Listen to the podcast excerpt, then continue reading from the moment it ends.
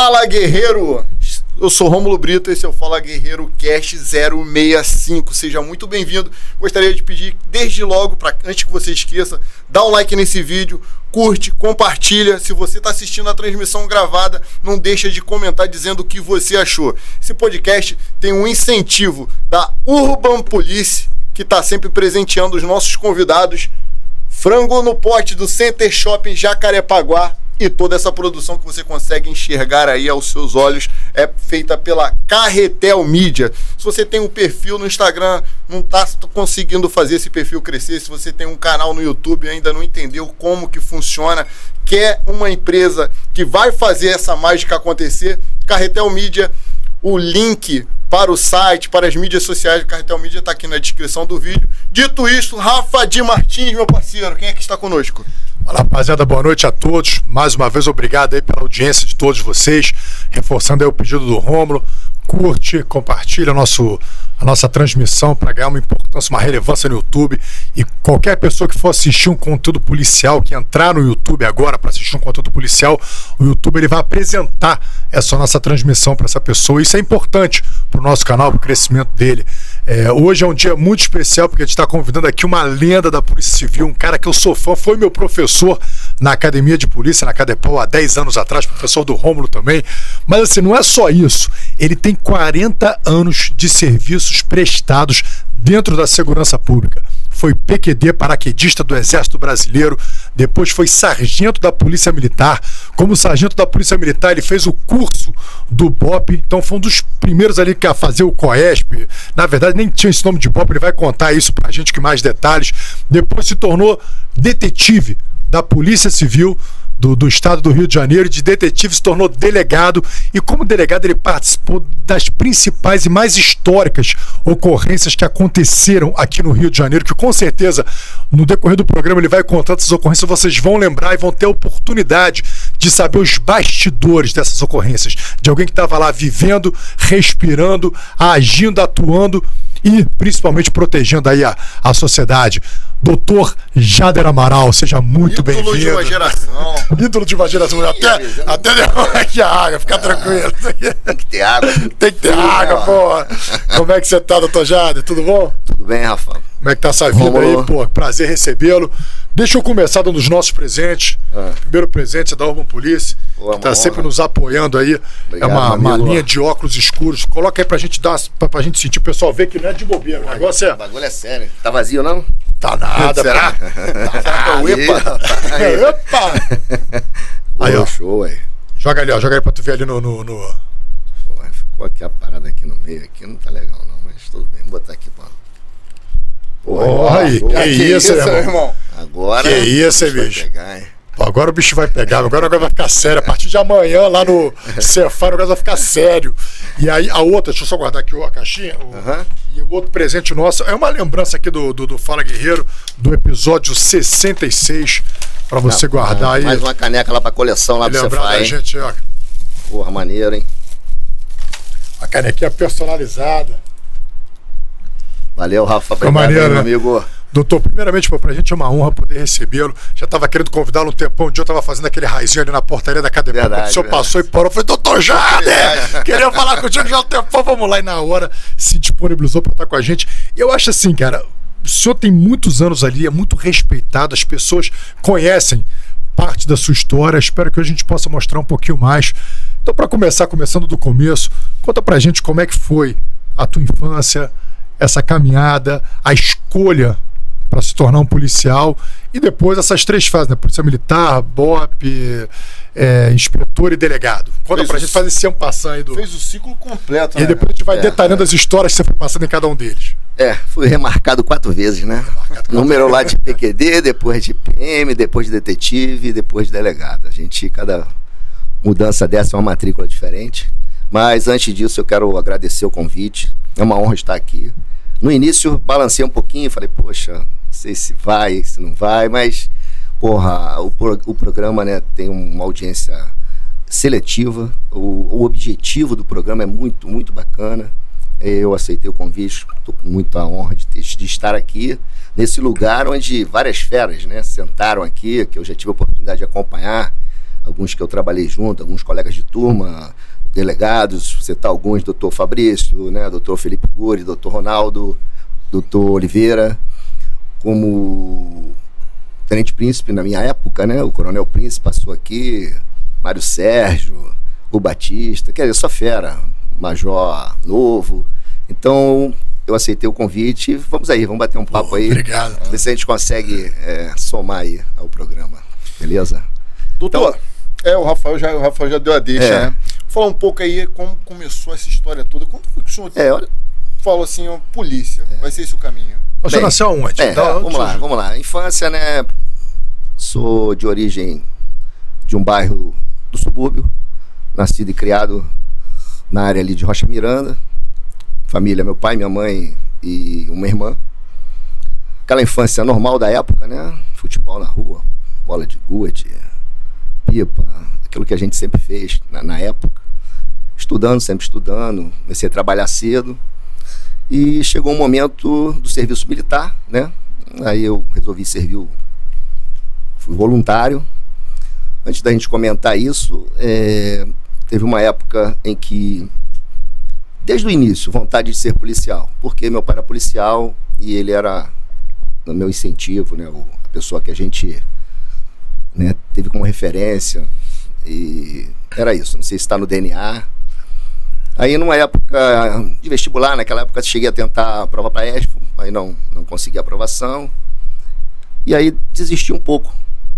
Começamos a trabalhar na área de comércio, empresas. Trabalhei como técnico em mecânica, me formei na escola técnica, Esconde Mauá.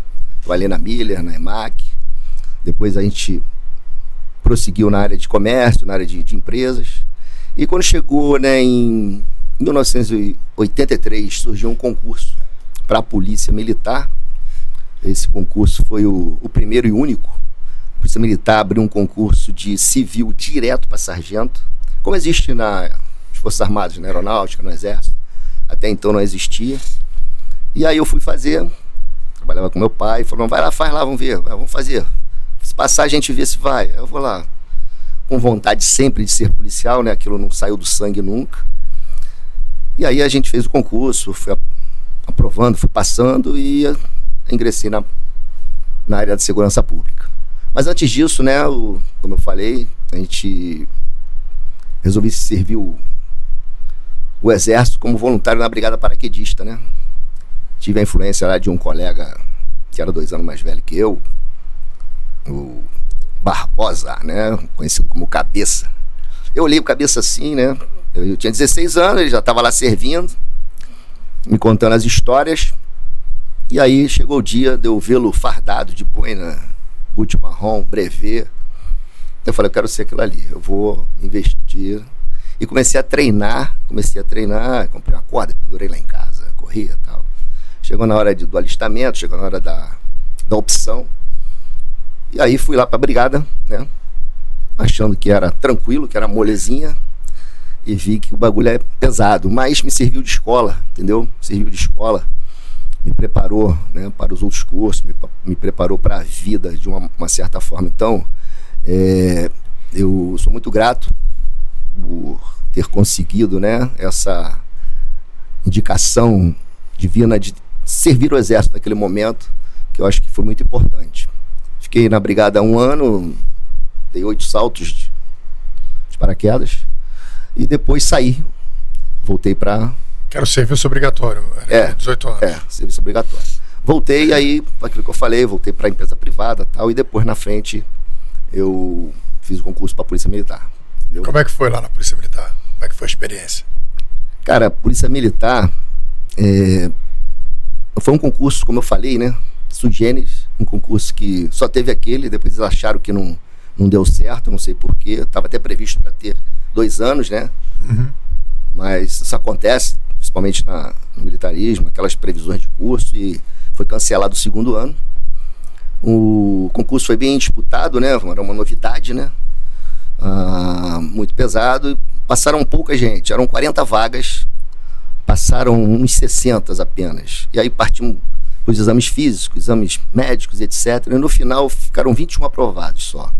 Ficou menos do Pô, que a quantidade de vagas. Era... É, teve um, operacional quase. Teve, né, mas teve um filtro lá, principalmente no exame médico, rapaz, que é brincadeira. Tinha um médico lá, um coronel, salvo engano, o nome dele era Paulo Valente, se não me engano. Meu irmão, o cara com estetoscópio quebrou mais de 20 ali. Ele ouvia o coração assim, aprovado, aprovado. Cara fera, tem sopro no coração, eu não sei. Depois, o coluna, divide coluna, e foi separando. Moral da história, 21 aprovados. E aí nós começamos, né? Começamos lá na, no Cefap, isso já em março de 84, uma incorporação nossa. E o curso era o seguinte: a gente fazia uma primeira fase né, de recrutamento, ou seja, nós éramos civis, né? Fazíamos ali três meses e a gente era nomeado soldado. E tinha a segunda fase do curso, que era o pessoal de dentro que já tinha feito a prova para o curso de sargento, que eram os soldados que passaram para sargento. E depois, no terceiro momento, vieram os cabos, que passaram também no mesmo concurso. Então, o curso foi de um ano, aproximadamente. Né? Foi um curso bastante puxado, teve reprovações também no meio. Desses 21 desistiu, dois ficaram reprovados. Nós nos formamos de civil 19. 19. Desses 19, três passaram para ESFO, né? parceiro, amigo e competentíssimo coronel Frederico Caldas e o coronel Cristiano Gaspar. Ambos já estão reformados, que eram da nossa turma direto de sargento, né? A turma de 40 mil. Nossa RG era 40 mil. A gente começou a, a, a, a numérica de 40 mil, né? E o curso foi bastante interessante. Já tinha aquela experiência lá da brigada, né? E a gente se formou. Dali, todos nós fomos para o batalhão de choque entendeu? Você falou, gente... você chegou no batalhão de choque, você, você, esqueceu de falar como é que foi seu primeiro salto de paraquedas. Ih, rapaz. Que a gente pulou isso aí. lembrou, é, cara. o primeiro salto é o seguinte, cara, né? Tu ralou lá, tu... Aquelas semanas lá de área de estágio, aí tu vai pro teste de sobrevivência, né? Passa fome, frio, tudo que tem direito. E aí chega o dia do salto, primeiro salto, né? Pô, a gente nunca andou de avião, né? Bagulho é sinistro, mas você chegou ali, né? Você, porra, eu vou pular daquilo ali de qualquer jeito. Nem que me joguem de cabeça para, sei lá. Aí o avião é o seguinte, o, o avião ele é uma capacidade lá para ele costuma dar quatro voltas soltando aquele grupo determinado de paraquedistas, né? No caso ali dos recrutas. Então era, a gente chama de subavião, de avião, né? O avião, ele tem 13, exemplo, 13, 13 é, recrutas que irão soltar né, naquela volta. Aí ele dá a primeira volta, solta três, segunda volta, solta três. E eu tinha ficado por último no avião. Eu fiquei rodando, rodando até a minha equipe. Por acaso eu fiquei, quando eu entrei, fiquei no fundo do avião. E aí numa equipe anterior, rapaz, teve um, um recruta que negou porta. Negou porta é o seguinte, ele entrou na porta e não saía de jeito nenhum. Colou ali. Lá em cima. Lá em cima, na hora de soltar a equipe dele. Gato. Isso, isso, isso aí. Aí pô, o, banho, o, mestre, o mestre salto vai, passa ele para frente, né? Porque vinha o restante da equipe. E aí a equipe foi, deu uma volta, aí botam ele para soltar no último avião, botaram ele em frente a mim, né? Aquele cara, malandro, com aquele olho de Mônica, assim, travado. Eu falei, caraca, eu já tô aqui, né?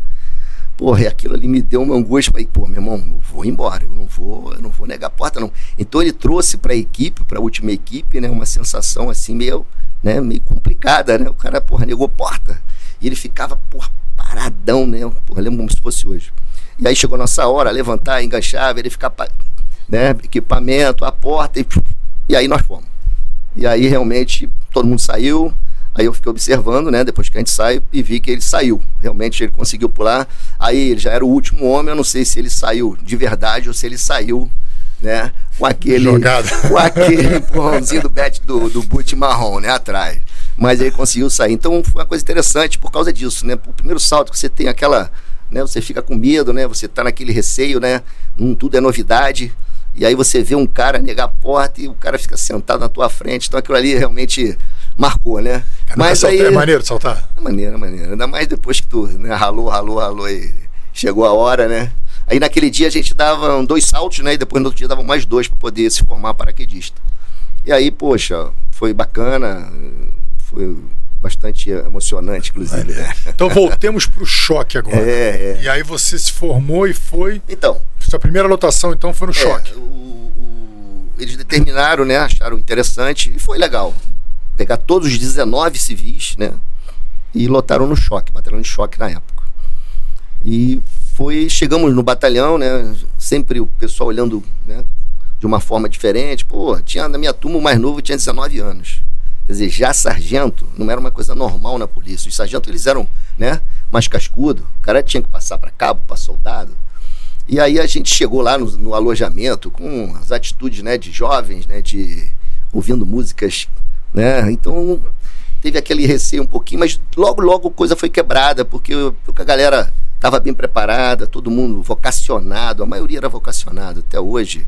Tanto é que todos pô, tiveram uma carreira brilhante, alguns saíram para ser policial civil, é, policial federal. E os que ficaram foram até oficialato, saíram capitães, saíram major, inclusive. Então a gente chegou lá no choque, fizemos um estágio em cada sessão e começamos a trabalhar lá no choque. Nossa atividade lá era basicamente trabalhar na força de choque, né? Naquela época o choque trabalhava diferente do que é hoje. Então a gente fazia composições de força de choque para atuar em controle de distúrbio, havia sempre treinamentos, né?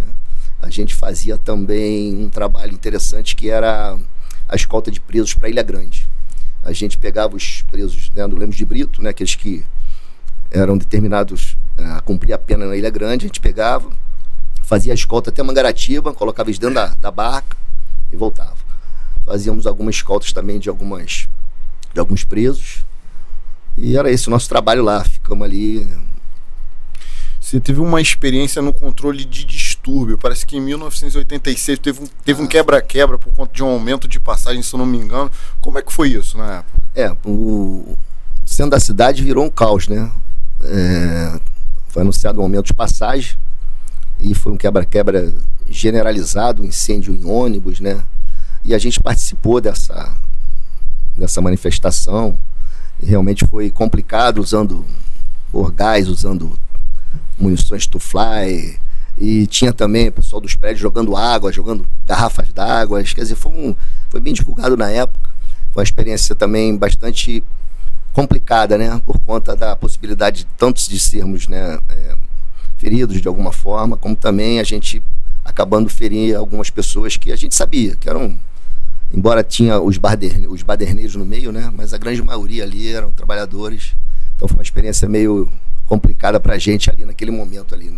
Isso foi em, 90, em 86, 86, né? Você lembra se naquela época, o, o, como é que era o comportamento da, da, da, informação? Como é que a informação chegava naquela época? O comportamento da imprensa.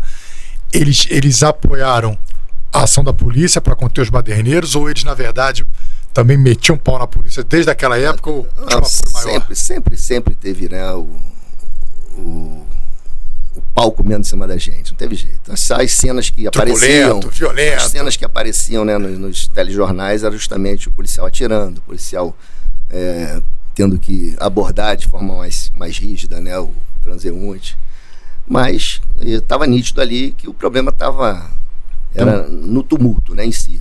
Tem uma cena, acho que desse período, que é justamente o cara caindo e tem um, um policial militar segurando o cacete. A imagem flagra um momento Isso, que é o cara vai cair. Não dá para saber se o cara tropeçou enquanto corria, É se o isso aí. policial empurrou ele, se ele empurrou o policial e saiu correndo. Mas foi essa imagem que a imprensa já usava. Não, era uma câmera só, né? era só a câmera deles. É só deles. Mas Não tinha não tinha mais celulares, nada. não Não, tinha tinha celular, tinha câmera de circuito. Tinha nada, né? Era outro momento, né? Mas sempre teve, sempre teve esse lado aí, né? Que a gente sempre. Tu- É, é, distúrbio de torcida organizada, acha que tu participou de tudo? É, nessa parte o, eu trabalhei mais na época quando eu estava até no BOP, até mesmo já, já na Polícia Civil. O choque, não trabalhei, não cheguei a trabalhar em eventos de, de jogos, não. No choque. Entendeu? Já, nessa época, doutor, já, já tinha aquela, aquela expertise de, de. Como hoje, por exemplo, já trouxe alguns policiais que, que passaram pelo choque. Então hoje existe uma ciência do controle de distúrbio, né? Dos caras conseguirem ter a capacidade de identificar o, aquele foco ali de. de no caso, a. O responsável, né, por estar tava incitando incitando, a é. multidão, eles conseguem identificar, pega aquele cara ali, você já consegue enfraquecer a multidão tal. Você já tinha essa sacação ou era, meu irmão? Não, tinha Lambada técnica. Aí. Não, tinha técnica, tinha técnica. A gente tinha uns equipamentos, né? Tinha o, o caminhão que jogava água, tinha é, uso de não letais, né? De granadas, de feito moral, gás. E sempre existia, assim, a equipe da P2 que costumava fazer essa parte aí no, durante né, o controle. É, para tentar identificar, entendeu? É, e aí sempre teve, sempre teve isso. Porque é uma situação é. complicada, né, cara? Porque pô, é um bando de gente. Tem, tem os baderneiros, mas tem os curiosos. Tem. Você tem acaba, né, tendo que ter um certo cuidado, né? É. E depois do, do choque, foi para onde? Pois é, no choque, né? O, o, na época que eu fiquei no choque, o, o BOP, que na época era COI, né? A gente pode falar um pouquinho da, da parte de, de operações especiais aí, antes da gente entrar nesse detalhe. É, alguma coisa que eu me lembro e que eu estudei, que eu vi. É, a parte de operações especiais começou em 69, 1969, quando foi criado o primeiro grupo de operações especiais. Eram 12 elementos né, que, de diversas forças. Policial civil, policial militar e policiais e militares nas Forças Armadas. Esse grupo foi criado. Em 71 ele foi alçado a serviço de operações especiais e funcionava lá no ponto zero, ali onde é, hoje é aquela casa de custódia, ali em Benfica.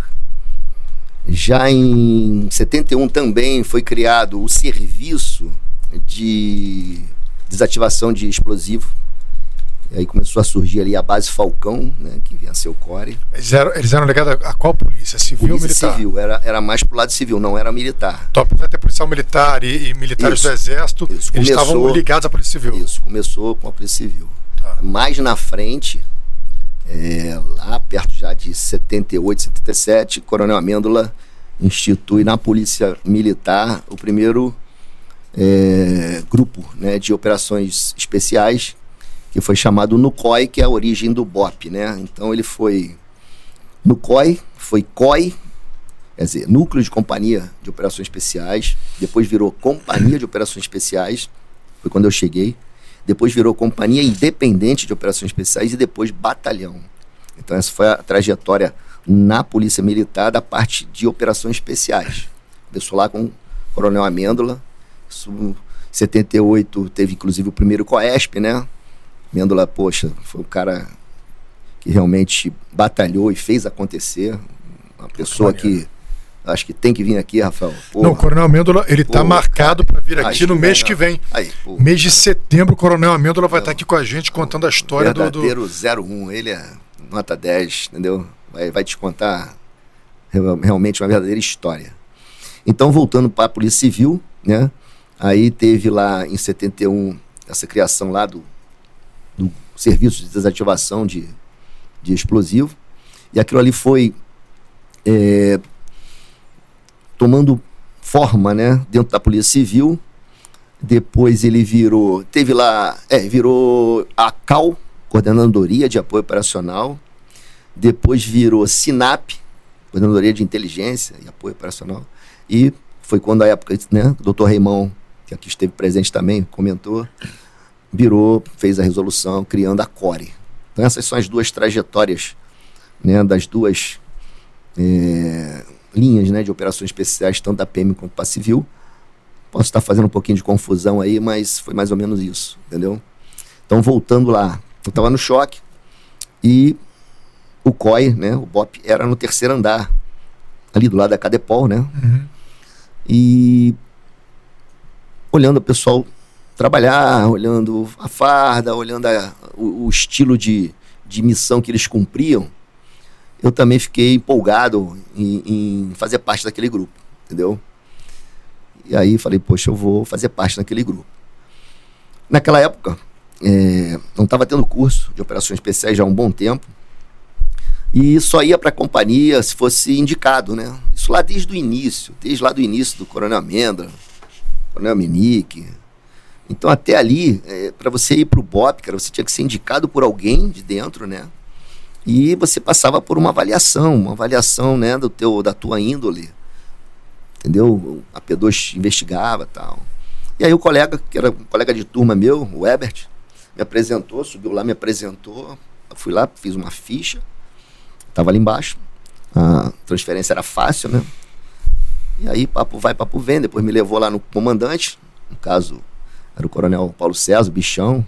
Um cara que eu admiro, um cara que eu, que eu procuro sempre seguir. Realmente a forma como ele comandava, entendeu? Para mim foi o melhor comandante que eu já tive.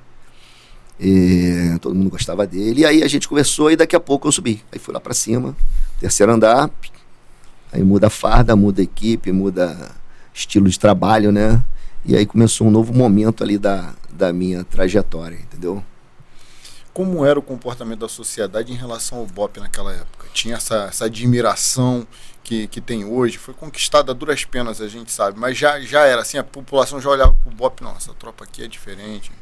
Olha só, é, não era tão divulgado, né? Não era tão conhecido, né? Na mídia, essa parte.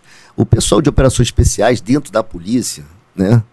Da Polícia Civil também, de uma forma mais velada, mas na Polícia Militar, a gente, eu vivi um pedaço disso, eles, porra, eles tiveram que passar por muita coisa para poder fazer a coisa acontecer, entendeu? Era um olhado de, de forma indiscriminada, né? Discriminada. O pessoal peito liso, que a gente chama, né? Lá no Cefap, na minha época, a nossa base lá era, era lá no Cefap, a base de instrução.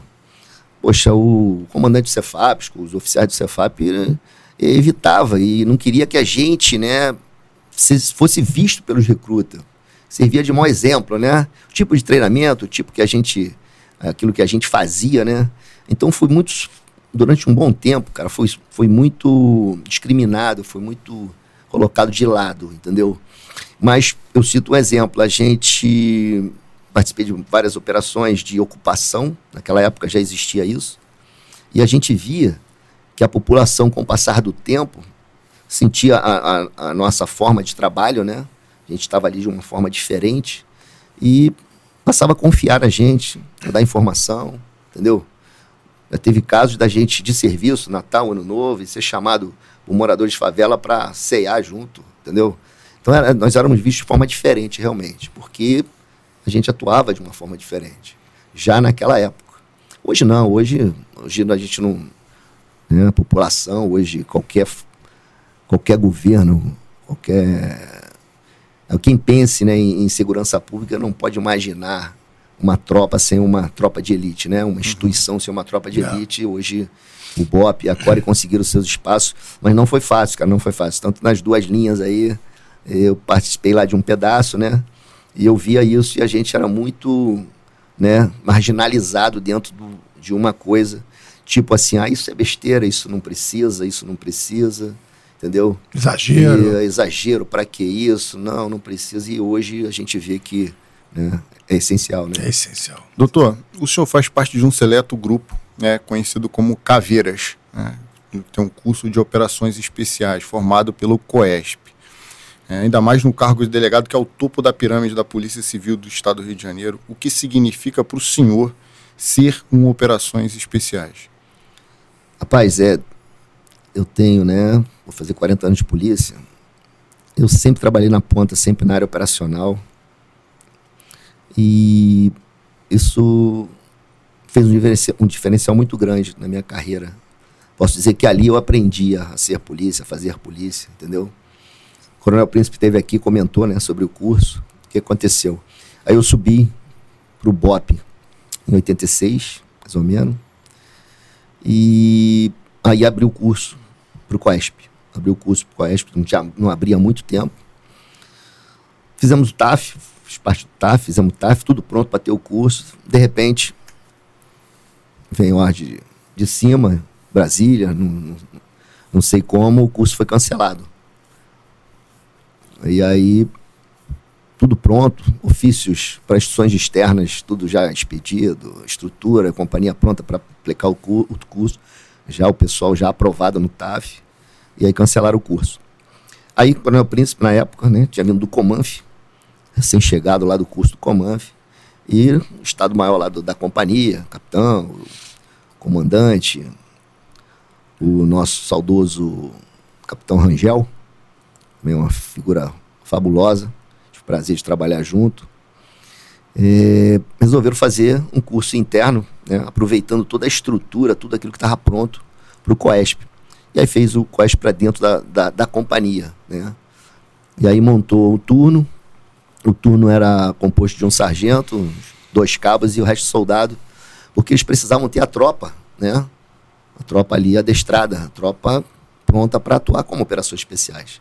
Isso já vem lá de trás do Coronel Amêndola, sempre tendo cursos, né? Na Polícia Civil também aconteceram alguns cursos. Em 1981 teve um curso, depois teve mais dois de resgate, onde até Sérgio Inácio e Zé Lourenço trazendo a experiência deles da SWAT aplicaram. Então é a necessidade. A gente não pode ter uma tropa de elite só porque está com uma roupa, com uma farda, com um uniforme diferente. Então eles tiveram essa sacada, aproveitaram o momento e aí fizeram esse curso, né? Esse curso nos padrões que tinha que ser, que vinha sendo. E isso me trouxe bastante preparo, né, para minha carreira aí. E como é que foi esse primeiro curso do Coronel Príncipe, recém-chegado do Comanf? Rapaz, vocês viram ele aqui, né? Vocês viram, né? Grande abraço, Príncipe. Você é admiro muito o seu trabalho. Inclusive, você era o xerife do, do, do, da turma. Pois né? é, cara. ainda teve essa, né? É, eu não falei lá, né? No, no curso de formação de sargento, eu fui xerife. Né? Como todo. Você foi xerife. Depois tu vai. também, também? Caraca. que é um programa de xerife. Depois tu vai dar o, o, grito, o brado que tu dava lá na tua Aquele turma. Brado era maneiro, né? Aquele brado era maneiro. Quero ver. Pô, cheguei lá, xerife, apresenta a turma pra dar aula. Pô, ele vai e me mete um brado lá. Não sei o que, a turma Falei, caraca, aí. Já, toma, tá, toma fechada. Já, já tinha aprendido, né? Porque no Zé Lourenço foi diferente, né? Hã?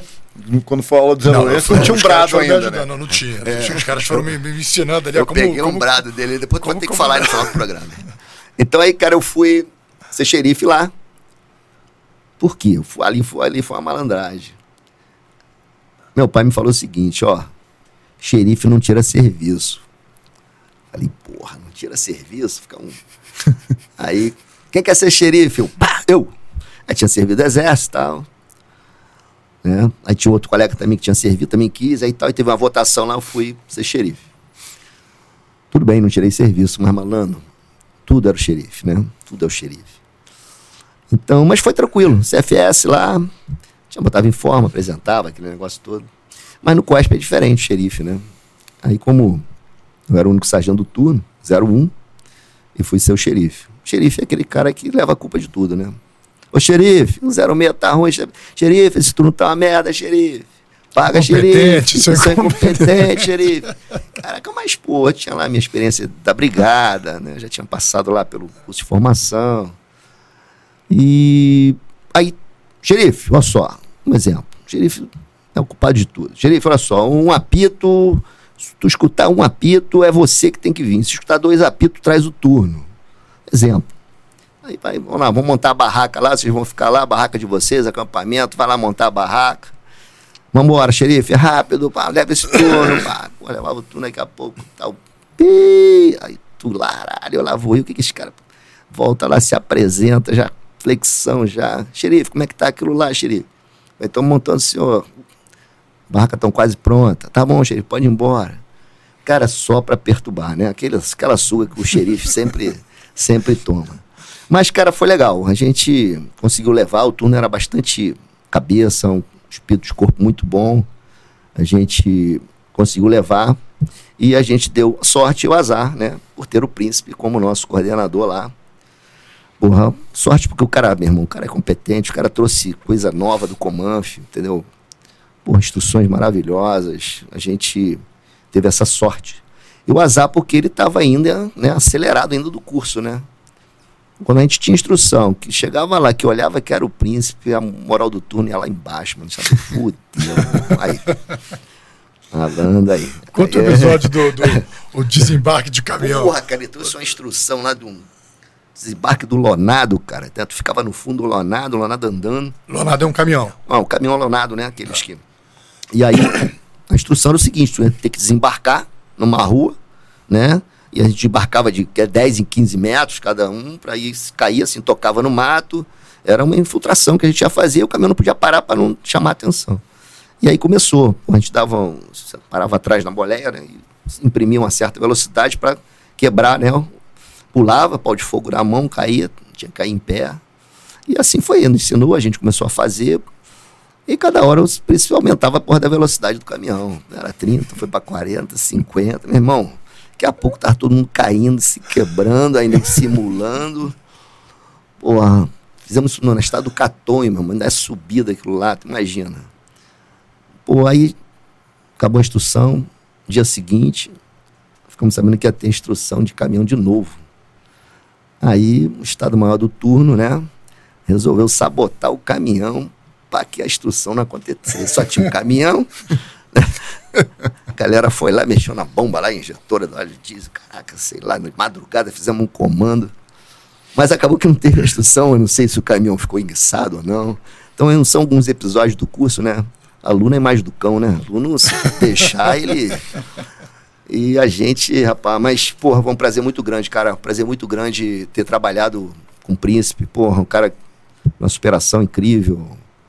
Porra, sou fã dele também. Entendeu? E o teste de luta? É, teste de luta, né? Que depois a gente trouxe lá pro CAT. O teste de luta é você. Tudo que é dado no curso é cobrado lá na frente, né? Instrução de tiro, tem a prova de tiro. E aí a gente tinha defesa pessoal. E o teste de luta né, faz parte do curso.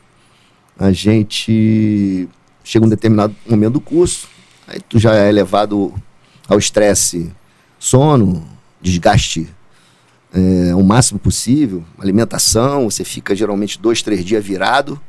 E aí tem o tal do teste de luta lá que você tem que cumprir uma missão, ir lá tirar a arma do cara, tirar a faca do cara. Quando chega lá, meu irmão, só tem lutador, só tem maromba. E tu já tá debilitado. E aí tu tem que cumprir a missão ali de desarmar ele. E, malandro, é todo mundo de olho roxo. Mas já é no finalzinho do curso, né? E só cara que gosta é. de bater, né? E sabe bater, Não, né? Só, bater, só, só lutador, né, cara? Esse é um dos episódios aí que a gente. Depois a gente vai comentar no CAT isso também. Entendeu? Mas, pô, o curso realmente é um diferencial. Mas a não gente... era BOP ainda, era COI. Era COI, era COI. Não era COI. É, era COI. Mas vocês tinham preto. É, já tinha boina preta e tal. Houve aquela mudança. Em 86, quando eu cheguei, ainda não era preto, não era azul. Quando virou CIOI, que eu ainda estava lá, acho que eu começou a usar o preto, um salvo engano aí. Entendeu? Mas o trabalho de vocês era diferente do que é hoje, né? Era, um... Pô, cara, era tudo diferente, né, Rafael? É, a gente, como, como é que era o trabalho do arma, Armamento, né? A gente tem a tecnologia que não tinha na época, né? Os treinamentos, eles evoluem também com o tempo, né? De acordo com, com as mudanças, né? E, cara, o nosso trabalho lá, o que a gente fazia? Muito. A gente era a equipe, a unidade que fazia a escolta dos presos para o fórum. Presos de alta periculosidade, né? É, Denis da Rocinha, Escadinha da época. E não tinha audiência virtual. O preso tinha que ser levado ao fórum. Então era nós que fazíamos. É, e aquele, aquela sempre naquela iminência de poder acontecer um resgate, etc. e tal. Então esse era um dos trabalhos que nós fazíamos, né? A gente fazia as ocupações das operações, né? Que a gente foram várias, a gente atuava direto. Eu posso citar aqui duas que foi emblemática, inclusive citada aqui pelo nosso caveira Coronel Batista, né? Você lembra o que, que incentivou ele a entrar para a polícia? Ele falou aqui no, no microfone aqui na Rocinha, que o cara deu um tiro pro alto. Foi assim. isso? Foi é, isso. ele falou que foi. viu, né? na, uma reportagem, um tenente dando um tiro pro alto. Pois é, eu estava lá, nós estávamos lá nesse dia. É, a gente tinha acabado de. Aquela guerra, né? Entre brasileirinho, né? O, dando aquelas rajadas por alto, pro alto. E aí nós participamos da tomada lá da Rocinha. Só a nossa companhia. Obviamente, era um outro momento, né? A gente não tem como comparar isso hoje. Aí a minha equipe, inclusive, a gente veio de aeronave, a gente soltou, desembarcamos lá no alto, viemos batendo de cima para baixo, equipe de cima, teve um confronto, teve elementos mortos, né? Inclusive já lá fora, lá embaixo. Já, Vocês da aeronave desembarcaram na. É, uma, duas equipes vieram por cima, né? Soltava na parte de cima. Mas era de rapel que vocês desembarcavam? Não, não, não chegou a ser rapel, não. Dava para Parou num, num descampado lá, descampado, é, a gente desembarcou. Eu, por acaso a minha equipe veio por ali e dali nós viemos batendo, né? E aí nós tomamos o local, esse fliperama lá onde teve esse, esse episódio aí com, com o tenente fazendo a rajada, foi um, uma, um tipo um, um, né, um desabafo, tipo uma comemoração, né? Porque, pô, aqui é o Estado, quem tem que fazer isso aqui é a gente. E aí nós tomamos o, a, a, a Rocinha, só a nossa companhia, a companhia ali, eram né, cento e poucos homens na época, salvo engano.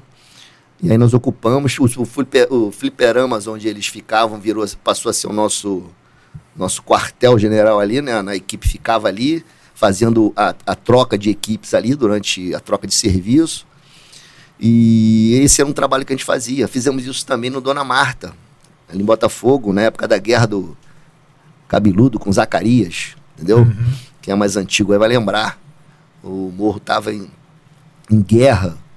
E aí nós também fizemos o mesmo trabalho, ocupamos, prendemos, ficamos ali patrulhando durante meses, numa escala de 24 por 24, que a gente nem chegava em casa para tomar banho e dormir, e no outro dia já estava lá também assumimos lá um, uma birosca lá que eles ficavam, onde era o ponto de encontro deles, é, os, onde eles ficavam, e a gente também fez aquilo ali de, de nosso alojamento, a gente fazia comida ali, a rendição era feita ali, entendeu?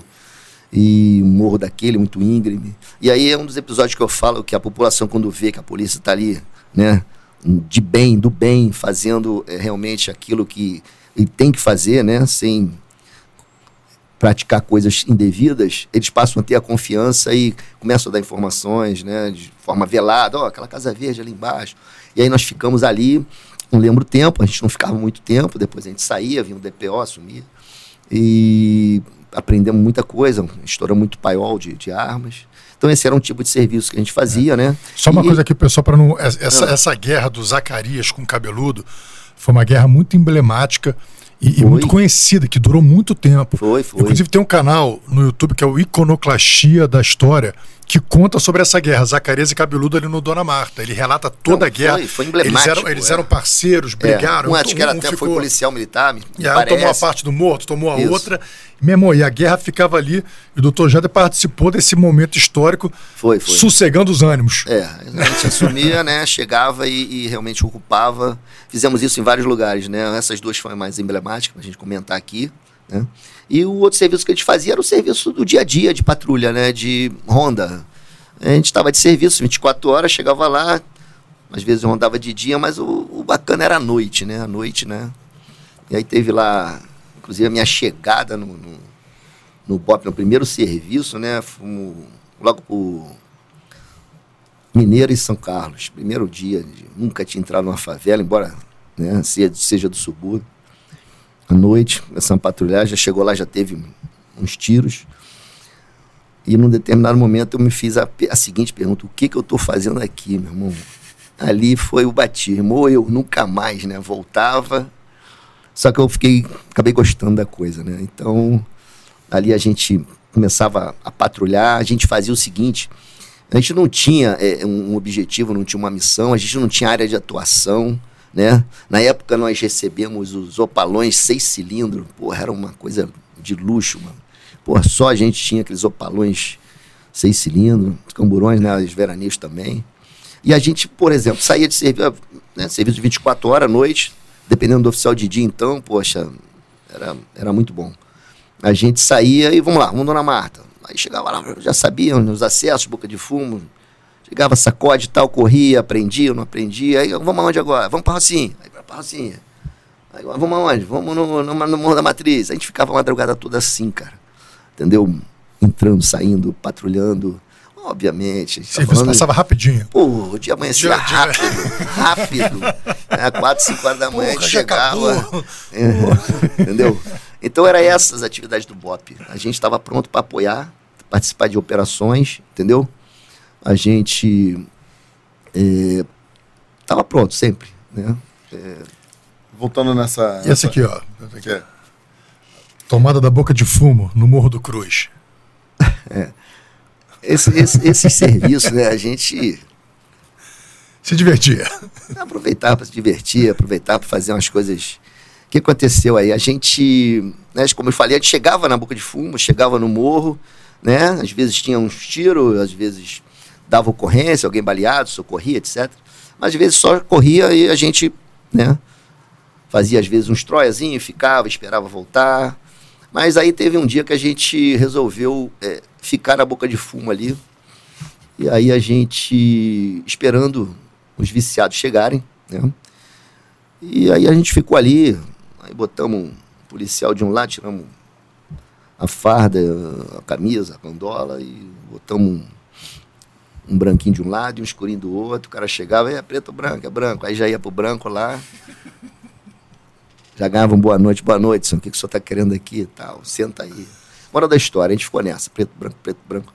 Quando deu assim, umas duas horas ali, uma hora e pouco, a gente estava ali com uma penca de viciados ali, né? Dos mais diversos tipos. Jovens, velhos, de carro, sem carro.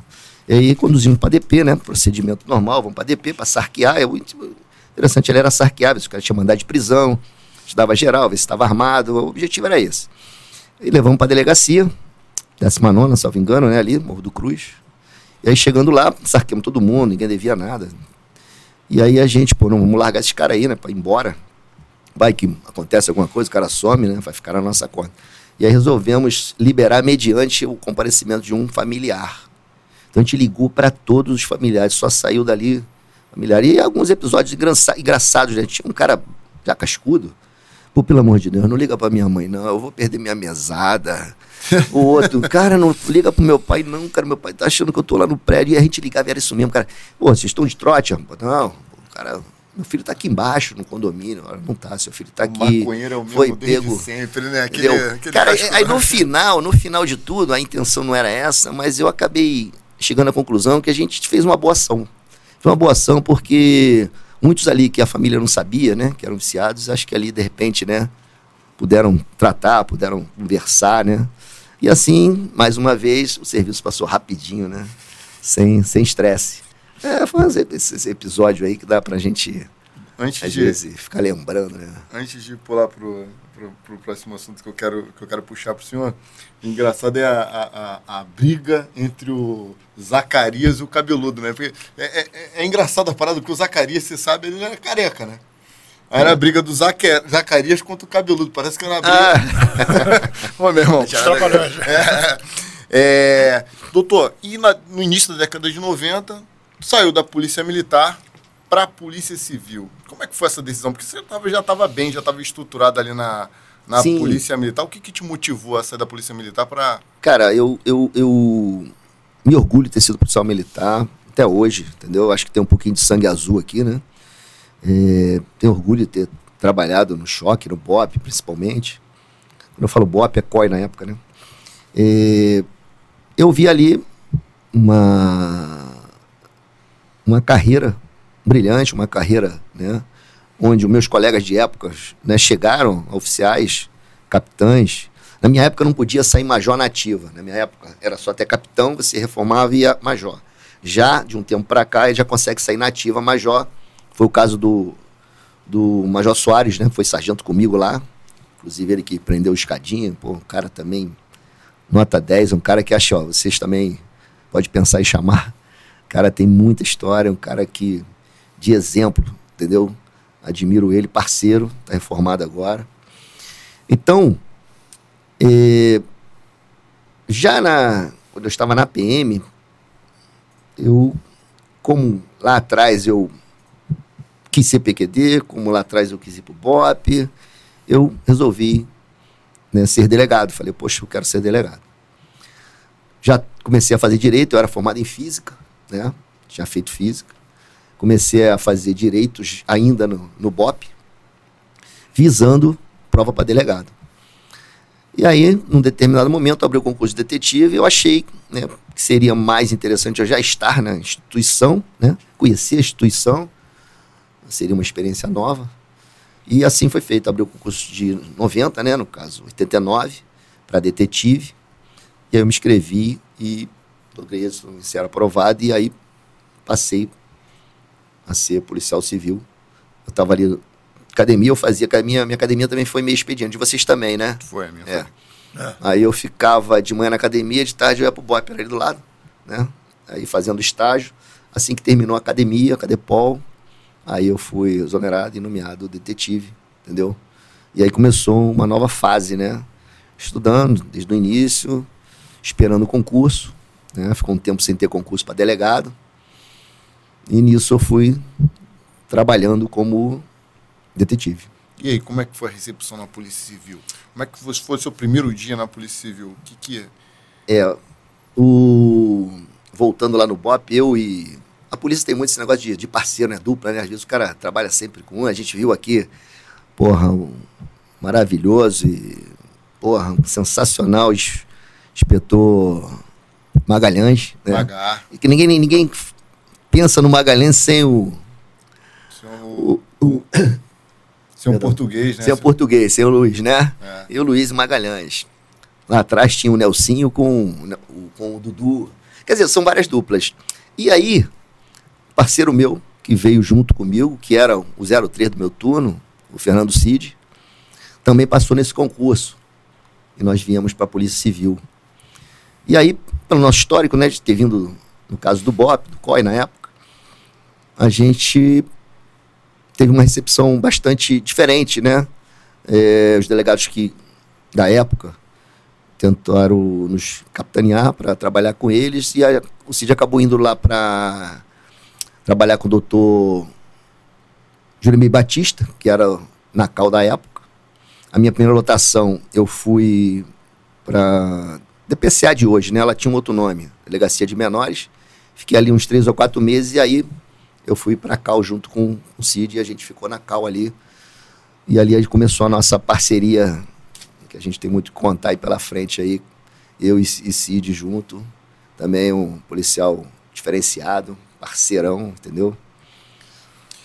Gostaria que você comentasse um pouco sobre a Cadepol da época, traçando um paralelo com hoje. Hoje, instrutor, máximo currículo da Cadepol, talvez um dos mais completos currículos da instrução policial hoje, talvez seja o seu ao lado de, de vários outros, mas o teu é um currículo invejável. Como é que era a Cadepol naquela época e como ela se tornou o que é hoje?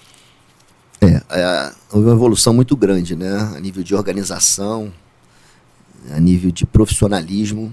E aí eu quero abrir um parênteses aqui para o doutor Carlos Jangel, que é o nosso diretor de ensino lá, que está fazendo realmente um trabalho maravilhoso ali, tá?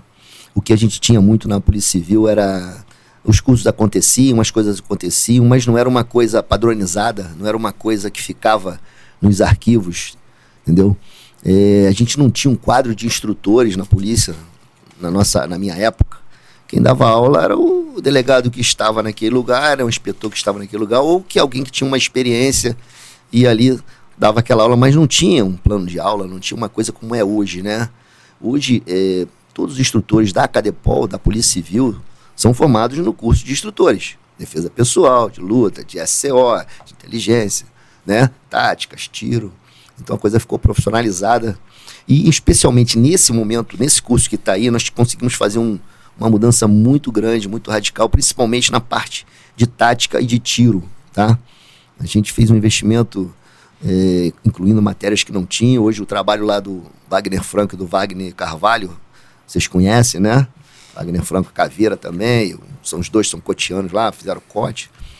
E estão à frente lá dessa parte de tática. Então a coisa ficou bastante profissionalizada, entendeu? Bastante organizada.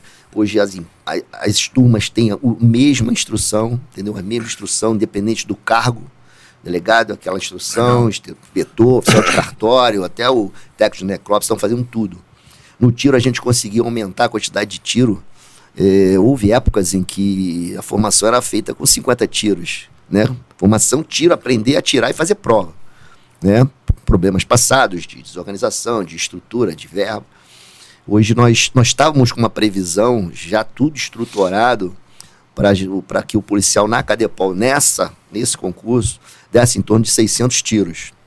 Uma coisa também fora da realidade que a gente é. vivia e vive. Mas devido ao aumento de candidatos, ao aumento de alunos, né, por conta.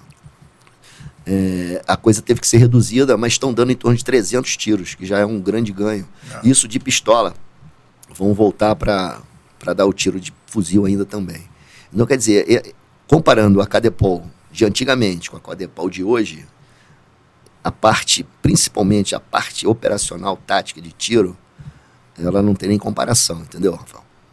Tem nem comparação. Hoje o pessoal está saindo bastante preparado, entendeu? Para começar a trabalhar, começar a se aperfeiçoar, aquele embasamento. A gente está dando, estamos é, é, é fazendo alguns exercícios de tática, incluímos agora o APH, né? Que é, maneiro, que maneiro. Entendeu? Que é uma coisa importantíssima, né? O primeiro socorros. É, e não tinha, entendeu?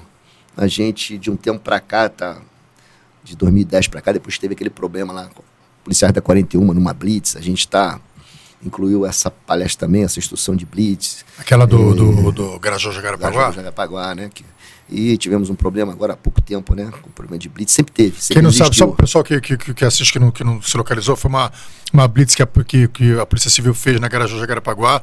Uma pessoa é, atravessou a blitz. Não, né? não, ele, ele achou que era uma blitz falsa e deu ré. Quando deu ré, o pessoal efetuou disparo contra, ele feriu. Graças a Deus não morreu ninguém. Mas aquilo foi emblemático. Na época, o chefe de polícia é, falou-se. Foi um erro que a polícia correu atrás para corrigir, para que não sim, acontecesse de novo. De lá para cá a gente está dando essa instrução, a gente está. Nunca mais aconteceu, entendeu? Porque a gente via aí na história aí, no, isso é uma coisa que acontece, mas muito mais do que você possa imaginar, entendeu? É muito cara, mais fruto de insegurança e é, despreparo do que do que. Sim, é aquele negócio. Acontece em vários casos. O cara está sem habilitação, um medo de, de, ser preso, vaza blitz. O cara tira. O outro tá sem. É, é, às vezes está com um entorpecetezinho, é viciado tal. Às vezes ele não vê a blitz, ele não vê, não está sinalizado devidamente. Ele, ah, aí acaba o, cara, o policial atirando. Entendeu? Então essas coisas a gente tenta, tenta é, é, minimizar, tenta reduzir isso já na formação, entendeu? Então são alguns exemplos. Né? A parte de patrulha, ambiente confinado. Estão fazendo exercício com eles agora na favela. Pô, que maneiro. Entendeu? Na favela. favela da Cadepó. É, a gente tá levando eles na favela, porra, para conhecer, você tem que ver os olhos é, de certos alunos, né? Principalmente, nós temos muitos alunos de outros estados, né? Principalmente na turma de delegado. E o cara via a favela, vê aquilo ali. Uh, a gente mostra, mostra né, o, como é a realidade, o que, que o polícia encontra, as dificuldades de uma viela, as né, edificações, aquelas irregulares três andares. E não, e, outra coisa também, assim, a própria polícia tem disponibilizado para os policiais muito mais cursos é, para tirar. Você tem hoje o curso operador de pistola, que você, pô, só você entrar ali na, na, na naquele, acho que é a, a é, é, um, é, um, é o aplicativo da Cadepol. O aplicativo de, ensino, a plataforma de ensino. Você é, se inscreve, se inscreve ali, você vai. Sim, o, sim. próprio CTO também é, é, é não, um, é, um, outro curso que está disponível. Porque quando a gente se formou, eu lembro que assim, você tinha o COP e o, e o, e o COT, que na verdade exigia. Do, era mais difícil para o policial médio exigia dele um preparo físico para poder entrar naquele curso, é, né? Cara, eu sempre gostei dessa parte de, de, de ensino, entendeu? Eu acho que o, o policial o Estado investe nele, né? Como eu tive a oportunidade de fazer curso em outros países, cursos aqui, né? E eu acho que o mínimo que o policial pode dar, cara, é transmitir esse conhecimento que ele adquiriu. Eu sempre gostei, desde a época lá do BOP, eu e Cid, a gente fazíamos algumas coisas nesse sentido, entendeu? A nível de instrução, é, no próprio COESP eu participei da, do corpo de instrutor lá na área de explosivo, que eu fiz um curso de explosivo também. E sempre, sempre. Não, na, na, época eu era detetive, não, porque a gente estava na rua direto, não tinha oportunidade, né? Mas desde que eu saí delegado, eu sempre me envolvi, né? E eu acho interessante. É, agora no Cefai a gente instituiu, junto com a diretora da Cadepol à época, um curso de troca de munição, né? Só ficava sem atirar e ele entrava no sistema, se inscrevia, levava as munições velhas é, é, e pegava as novas e fazia um curso é, curso de avançado de fuzil, o pessoal não tinha tido fuzil. O nosso problema, cara, é, é, é o nosso stand. A gente tem um stand muito limitado, né? Muito pequeno, onde uma linha de 10. Então a gente lá na, na instrução de tiro a gente pena, porque tem que ficar repetindo a instrução e a coisa não flui, né? Mas estamos correndo atrás de um, de um stand melhor. A gente tinha aquele do Caju lá, mas ficou inviável, né? Era um barranco lá, mas funcionava, porque tu botava ali uma linha de 25 alunos às vezes 25 de um lado, 25 do outro, tinham duas baias. Então a gente dava aula para 50 turma, para uma turma de 50 rápido. Hoje a gente está dividindo a turma em três, em quatro, para poder usar ali o stand, né? Para dar uma instrução decente, né? E aí, com relação a curso, eu sempre pensando em curso, pensei lá no CAT lá atrás, mas antes do CAT, é, há pouco tempo, é, numa operação E fui na morte, acho que do doutor Fábio, delegado, que foi morto ali no Jacaré. E todo mundo para a cidade da polícia, né? Todo mundo para lá, pô, todo mundo querendo ir, querendo invadir. É, eu vi isso também lá em, na rebelião em Bangu, depois a gente vai comentar. Então eu vi ali, é, vamos invadir, vamos, vamos, vamos montar as equipes para ir pra entrar no jacaré, para cercar o jacaré. Aí tipo assim, DPCA vai, é, é, DGP vai de um lado, pessoal da DEAN vai do outro. E aquilo ali, porra, me deu um estalo. Eu falei, pô, cara, ali a gente tem gente ali que não tem preparo nenhum para entrar numa favela, a gente sabe disso, né? Tem gente até que está na área operacional que não tem, mas às vezes numa operação, numa escala, vai gente do administrativo, né? E aí eu olhei e falei, poxa, a gente tem um, um, um vácuo aí entre o curso de formação, que era bem fraco, né? Hoje está bem melhor, para o pessoal do Core, pessoal da Core, né? Que é o pessoal cursado. A gente tem um vácuo ali, né? A Core precisa de, um, de uma ocupação, de repente, numa rocinha, de, no caso ali que era do, do, Jacaré, precisava de mais gente. Precisava de, de algumas equipes entrar para algum lugar, fazer um cerco. E aí eu pensei na época em, em formatei um curso visando, né, ocupar esse vácuo aí, ou seja, um curso que fosse, não fosse lá um CAT, um COT, mas, né, como se fosse o COP hoje, só que o COP é só dentro da COT, do, da CORE, né.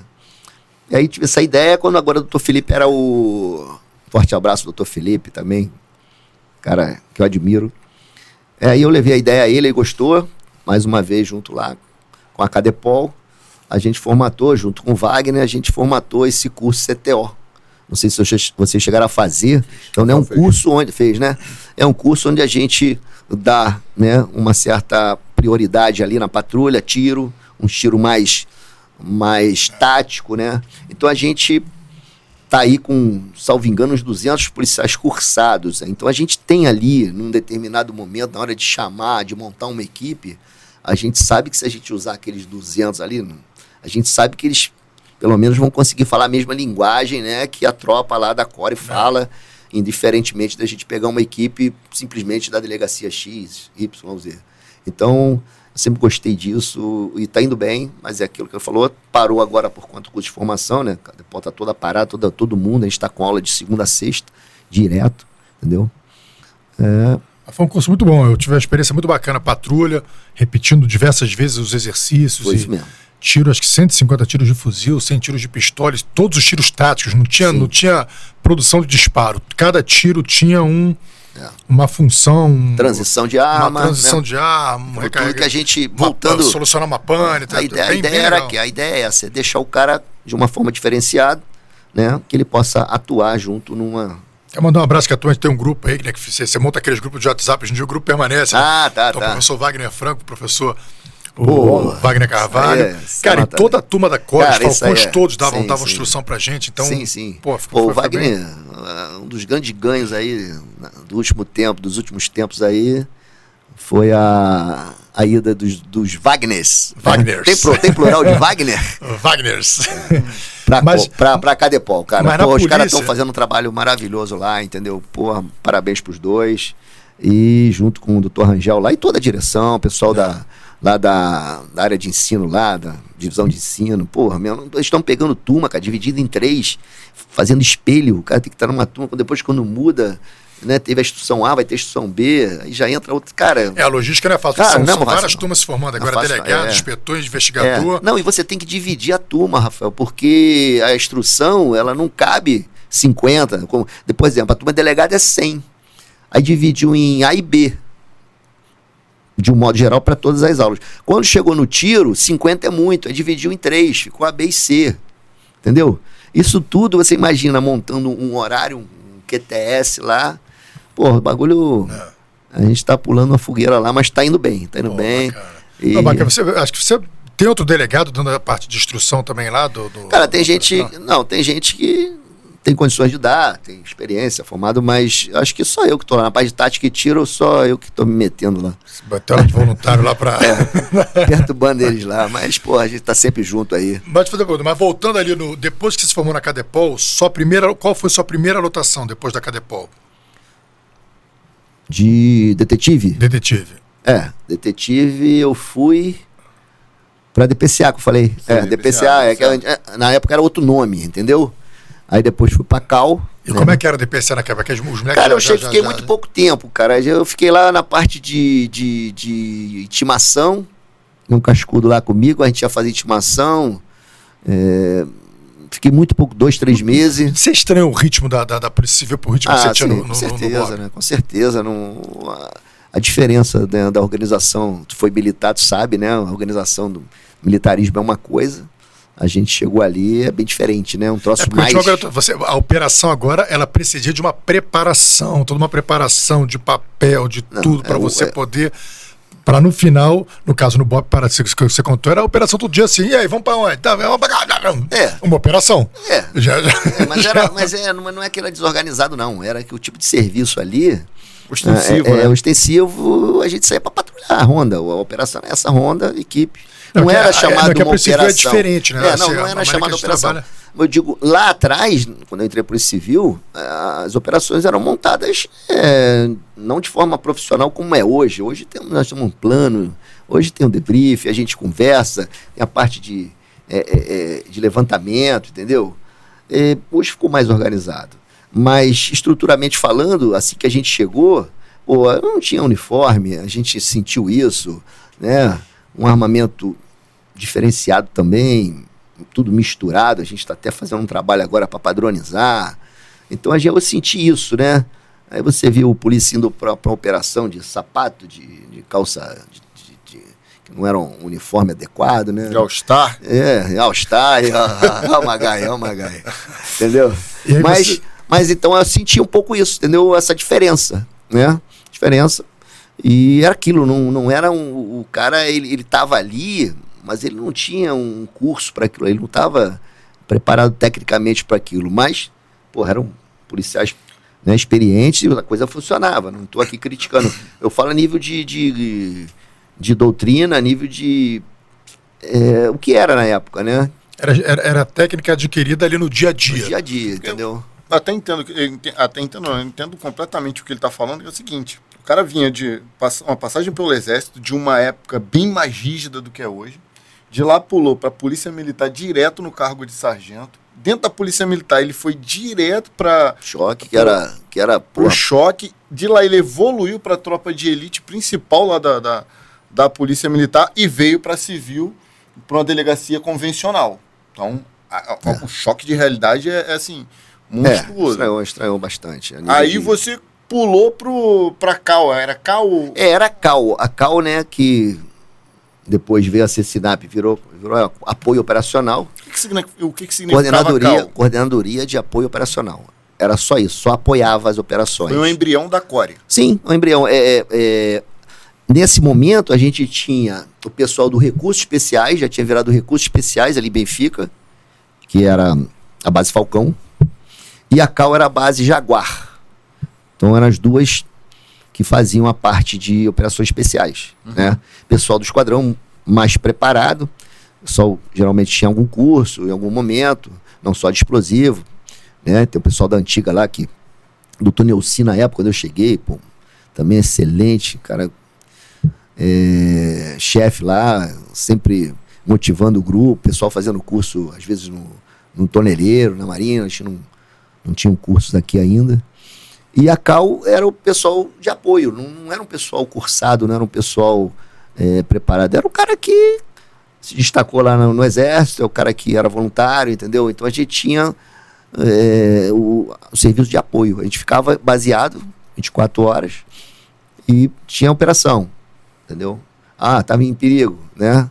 Troca de tiro, elemento colado, a gente ia pro local. Mas não tinha aquele cunho, né, de operações especiais, não tinha aquela mística, nada disso. Entendeu? Hoje, hoje na Core existe o, a- o SAP, que é a seção de apoio policial, que era basicamente isso aí, né? Isso, Equipe então. de contra Eles, eles, eles manteram o SAP como base Jaguar, que está dentro da Core, e o SOI, né? Que O é o SOT. que é de, de- o pessoal que é cursado. É, isso. É, eles manteram a estrutura quando foi criada lá, pelo o Sérgio Nasce e pelo, e pelo Reimão, eles mantiveram essa diferençazinha dentro, ou seja, o cara que é cursado e o cara que não é cursado. Não, hoje está assim. O pessoal do, do, do, do, SAP, que é a seção de apoio policial, é uhum. o pessoal que faz o COP, que é o curso de operações então, policiais. Então, então é, concluir, né? Agora, com o surgimento ah, do, sim, do ah, COP, hoje, hoje, sim, é, verdade, verdade. É, o COP, o COP ele viu depois daquela resolução da classificação especial, tanto para o BOP quanto para a CORE, né? Por conta da atividade. E aí teve uma resolução interna que para estar na Core, a pessoa tem que pelo menos fazer um curso do COP. Aquilo que eu falei, o cara tem que estar tá ali, tem que conhecer a linguagem. E aí o COP é 15 dias ali, né? Evoluiu um pouquinho também. Então hoje o pessoal do SAP é quem tem o COP e os outros é quem, quem tem o COT ou qualquer outro curso reconhecido também. Então eles mantiveram ali a base Jaguar para o pessoal do SAP, né? Isso. É, e aí o restante, a base é, é Falcão, entendeu? Voltando lá atrás, em 71, lá em 71 foi onde surgiu o primeiro emblema com o falcão, né, com a adaga e com o raio. Até, é o mesmo de hoje? É, é o que englobou hoje, é o que, que ficou, né? E aquele falcão, parece que é o falcão Pelegrino, né? Que é o mais rápido, né? O mais rápido da ave de rapina. Então, só para a história, voltando na história lá, que é, foi em 71 que surgiu aí a, o falcão, né? E esse emblema, né? O emblema, né?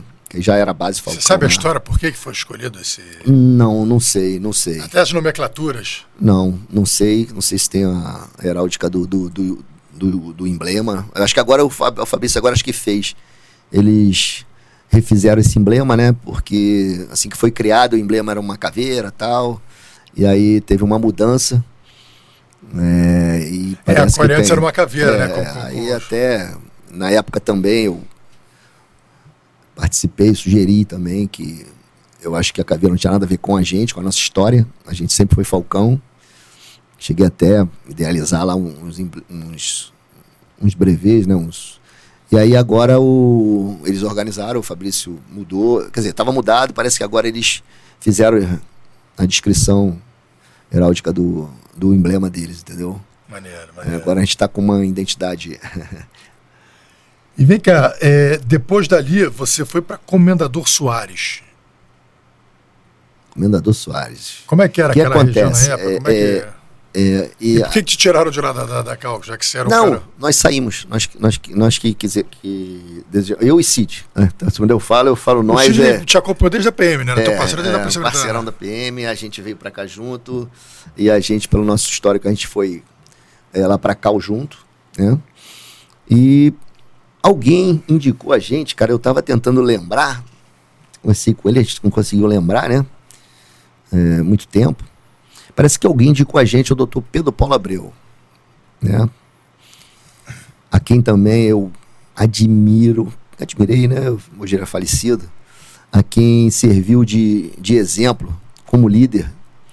E eu me espelho nele bastante para tentar ser parecido com ele. Um cara realmente fora de série também. Então alguém nos apresentou a ele. Eu não lembro quem foi exatamente. E aí nós fomos. Ele nos puxou para 56 DP. Trabalhar no GIC direto. nunca nem cheguei a trabalhar em plantão. E aí nós fomos para 56 DP, trabalhando no Robos Furto, Baixada, também não conhecia nada de Baixada, o Cid é da Baixada. E aí a gente ficamos lá pouco tempo. Pouco tempo ele. É, não lembro ali de nada em especial. Trabalho normal de investigação, de prisão, né? De ronda. Mas acho que foi pouco tempo. Três meses, seis meses no máximo. E aí o Pedro Paulo foi convidado para ir para 60 DP. E aí nós fomos, Campos Elísio. Campos Elísio. Aí chegando lá, a gente encontrou uma nova realidade, uma delegacia mais pesada, uma delegacia muito roubo de combustível, é, deu bastante homicídio, né? A Baixada era, era muito homicídio, né? Lá o, eu e o Cid, nós conhecemos o nosso, que vai ser nosso parceiro aí da, das próximas missões, o inspetor, hoje comissário Carlos Torres, né? O Torres, parceirão. Ali a gente conheceu Madeira, fera também, que a gente veio a trabalhar junto depois na DAS. Então nós ficamos ali na 60 um tempinho. Mas na 60 um aconteceu um episódio que marcou a sua vida como policial. E, inclusive, quando você me contou essa história, eu contei pra minha esposa essa história, porque a gente entrou numa. Em alguma situação que ela falou: Ah, tu viu isso aqui, isso aqui. Olha, eu acabei de conversar com meu amigo agora, ele me contou uma história que eu vou te contar. Contei pra então você ver qual foi Aí, essa- esse episódio Pô, que marcou olha só. que é uma lição de vida mesmo pra todo mundo que tá nos assistindo. Cara, a gente, né, atuando como policial, né? acho que todas as, as profissões. A gente. Policial, a gente é o primeiro, né? A filtrar ali quando chega uma ocorrência na delegacia, né? E teve um episódio que marcou realmente, como você está falando, eu te falei, Rafa. É, nós pegamos um caso de um triplo homicídio. Três irmãos mortos numa casa. E a gente partiu para investigar. A gente estava no grupo lá de, de- do roubos e furto, né? E homicídio, era tudo junto. E começamos a investigar. Chegamos lá, investigamos, começamos a investigar. É, levantamos que tinham cinco da família na casa, dois conseguiram fugir, né? Começamos a pesquisar o histórico pregresso das vítimas. Porra, ninguém, nenhum vagabundo. Uma família realmente, eram três irmãos. E aí a gente, continuando a investigação, chegamos é, numa informação em que uma mulher que era dona da casa onde eles moravam, né? Tinha, na verdade, contado uma história pro pessoal do grupo de extermínio, pessoal do, da Baixada, de que aqueles irmãos teriam estuprado a filha dela, de 13 anos. Os caras, então, pô, estuprador, Baixada, menino, chegaram lá, mano, nem perguntaram, nem viram nada, né? Já chegaram quebrando geral. Inclusive, tinha até um policial civil nesse grupo, a gente depois veio aprendê-los. Concluindo a investigação, não era nada daquilo, não tinha estupro nenhum, entendeu? Ela simplesmente inventou essa história, os caras eram inquilino dela, entendeu? E ela fez aquilo para tirar os caras da casa. Agora tu vê. Então a gente. Aquilo ali marcou bastante, cara. Pelo cenário que a gente encontrou, né? Pô, três irmãos. Os caras não tinham nada a ver. Não, morreram por causa de uma mentira, né? Porque os caras só ouviram um lado. Se eles antes de matar entrassem e, e conversassem, o que, que você fez? Não. De repente não teria acontecido. Então aquilo serviu de lição. Sempre que né, chega um fato para que eu seja. para a gente avaliar uma ocorrência, somente em delegacia, né? É, eu procuro sempre ouvir os dois lados antes de, de tomar uma, uma decisão radical, entendeu? E não cometer uma grande injustiça que Injustiça, você pode entendeu? cometer, né? Obviamente que tem situações que a gente não, não precisa nem de muita coisa, mas tem umas que a gente precisa checar, entendeu? Então acho que é importante a gente ter isso na, na mente, né? Às vezes a pessoa chega com uma lesão dizendo que foi isso, foi aquilo, na verdade é uma autolesão, na verdade é uma lesão de um acidente, querendo culpar alguém, né? E às vezes você já faz, já faz o RO, A já autua, vingança, já né? qualifica, já pede prisão, entendeu? Então foi um, um episódio que marcou ali na 60, né? Dentre outras coisas, foi também um momento bastante tenso lá, a área lá era complicada, tinha boca de fumo próximo. Até hoje, né? Ainda é, não. A coisa só evoluiu, É, né? só evoluiu, né? A Foi coisa onde tinha, piorou. E onde não tinha, passou a ter. É. Ô, Rafael, eu tava pesquisando aqui, achei o símbolo da, do Falcão que ele falou. Achou? Aí coloca, o- coloca primeiro o anterior, que é aquele colorido, e depois aquele, aquele preto. Os dois falcões, são os dois que tem falcões. Tô procurando já ali, ó. Isso, é lá atrás. Esse é, o isso pessoal, lá atrás. pessoal do recurso lá. Ó, a, a águia, né? O, pá, Perdão, a águia, a águia lá no outro. É, o falcão, a daga e, e o, e o raio. entendeu? Agora mostra como é que ficou, como é que é hoje atualmente. Olha lá. Estilizaram a, o falcão, entendeu? Ficou muito bonito. e raio. Ficou muito muito bonito, bonito. entendeu? Muito bonito. E tudo tem o seu, tem o, signifi- o seu significado, né? Pode explicar pra gente. Não, eu não, eu não tenho, eu não tenho a heráldica desse, desse daí, mas o, o, é, raio, velocidade, é, com certeza, né? é, cada, cada item desse tem o seu, seu significado por, por, est- porque estão aí, entendeu? Se alguém aí da, da, da Core estiver nos assistindo, quiser mandar aqui pra Trabalhou gente. na, na heráldica aí do, do, do novo assim, símbolo. a gente Bota, tem- o- bota o da base, da base Jaguar também, o antigo. Tô tentando achar o atual. ah, Aí, o. Jaguar, isso aí, essa é a época da Cal lá, entendeu? Esse é da época da Cal. Não- eu- E aí tinha, né, Secopol, base Jaguar e base, base Falcão. gente, no rádio a gente se identificava. Entendeu? Isso aí é a nossa. Não, inclusive, o, o Rafael Ferrari, né, ele mandou aqui uma, uma, uma mensagem que a gente estava na dúvida por que, que é Falcão, e ele botou até aqui, ó. Fala, jovens. Rafael Ferrari, inspetor de polícia aí, pô, nosso amigo, nosso, nosso Nossa oráculo. né? biblioteca. Tá aí. sempre assistindo Ah, é? com a gente. É. Assim, e, pô, ele sempre traz Não, informações não tanto, né? relevantes. Fala, jovens, é possível que o Falcão tenha sido adotado porque a aviação policial também teve início por volta de 1971, salvo engano. Foi. Aviação. É, rapaz, tá me fugindo o ano aqui. Ele falou que Mas foi 71, logo- eu- 71 que, eu acho a que- aviação Eu não sei, eu acho, que foi, eu acho que foi um pouquinho depois. Eu não sei, não lembro. Ele pode estar ele pode estar com razão, eu não, não tenho esse dado, não. É, a, Eu sei chance, que ela a, veio lá chance, atrás. a chance de você estar certo 90%. é, é, é 90%. Pode ser sim. Eu, eu, eu tinha até esse dado, rapaz, de quando foi ini- iniciou operações aéreas, mas eu acho que foi mais pra frente. Eu acho que não foi em 71, não. Agora, Entendeu? doutor, depois daí dessa- dessas experiências, o senhor foi para uma delegacia que, assim, é, eu, um- uma das coisas que, além de. O que me motivou a ser policial, além de, de ter os filmes né, de 1980, tal, aquela Schwarzenegger, Rambo, essas histórias todas, foi o que me deu aquela motivação. Mas uma, uma delegacia, assim, que eu tenho. ah, Na verdade, eu acho que é um dos crimes que eu tenho mais repulsa, né? E até porque eu tive uma experiência muito próxima desse crime também, com, com, com foi a mãe do meu filho, aconteceu um episódio desse. E, e sou muito fã dessa delegacia, da turma que está lá hoje e da turma do passado também, né? Que é a delegacia anti-sequestro. Que aí o senhor foi para a delegacia anti-sequestro em 1991, que foi, acredito, o início do, do, do, do caos da epidemia de sequestro no Rio de Janeiro.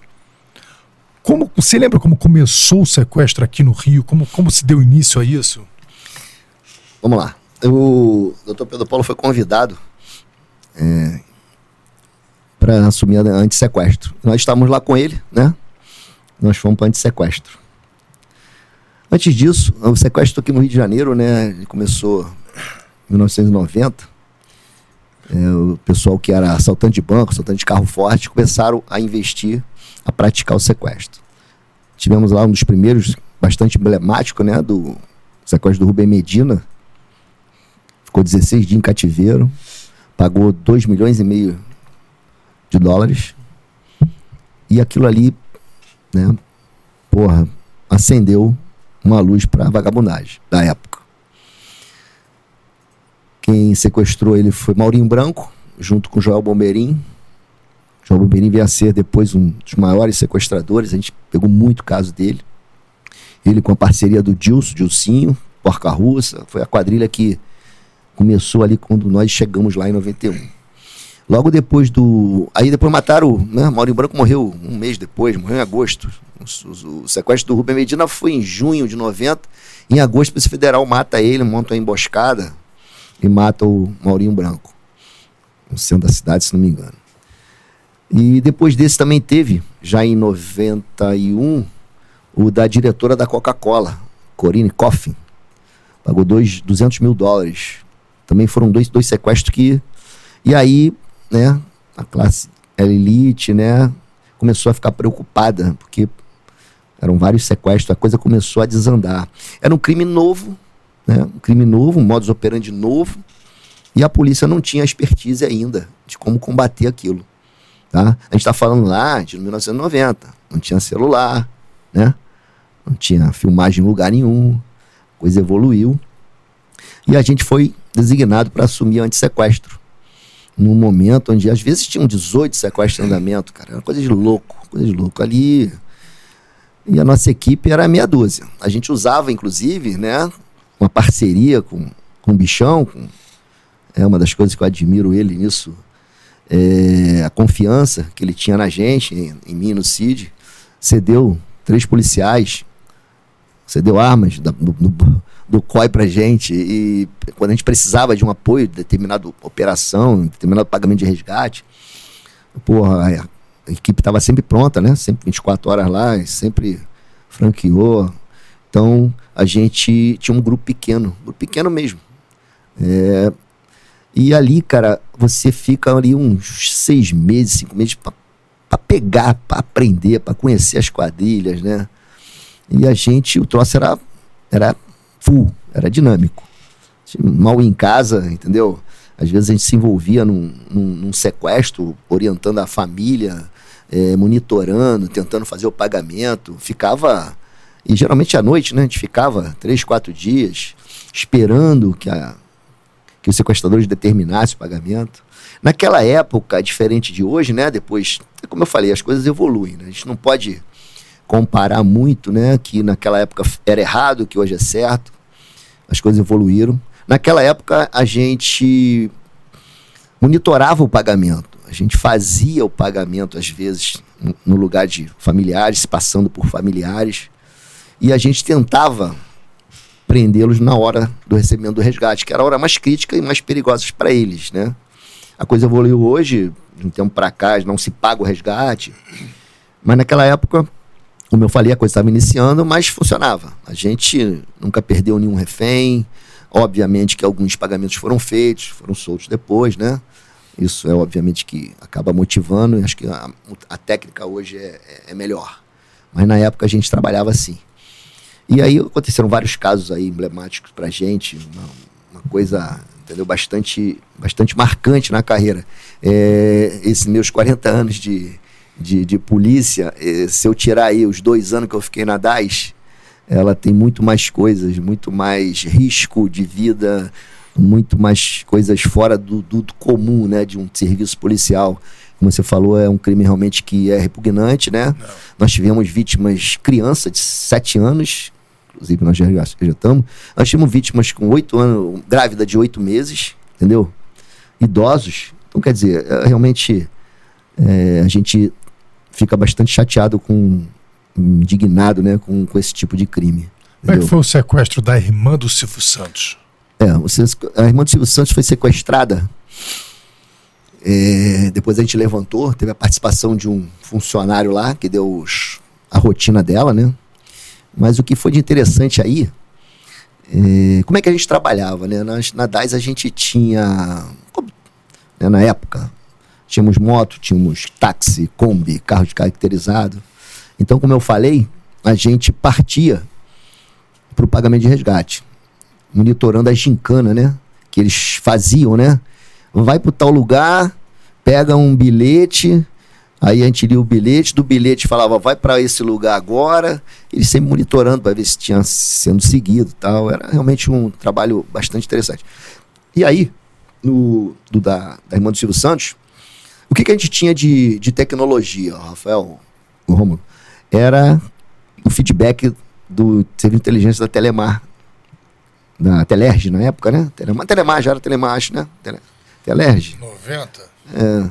Eu acho que era. Bem, da operadora. Acho né? que tinha mudado, começou a ser aqueles orelhões é. azuis. Isso, nessa já. época aí, é. Então a gente tinha o, o, serviço de inteligência deles que, quando ligava para casa, ele dava a localização do, do orelhão. Então a única coisa que a gente tinha, cara. A única coisa que a gente tinha.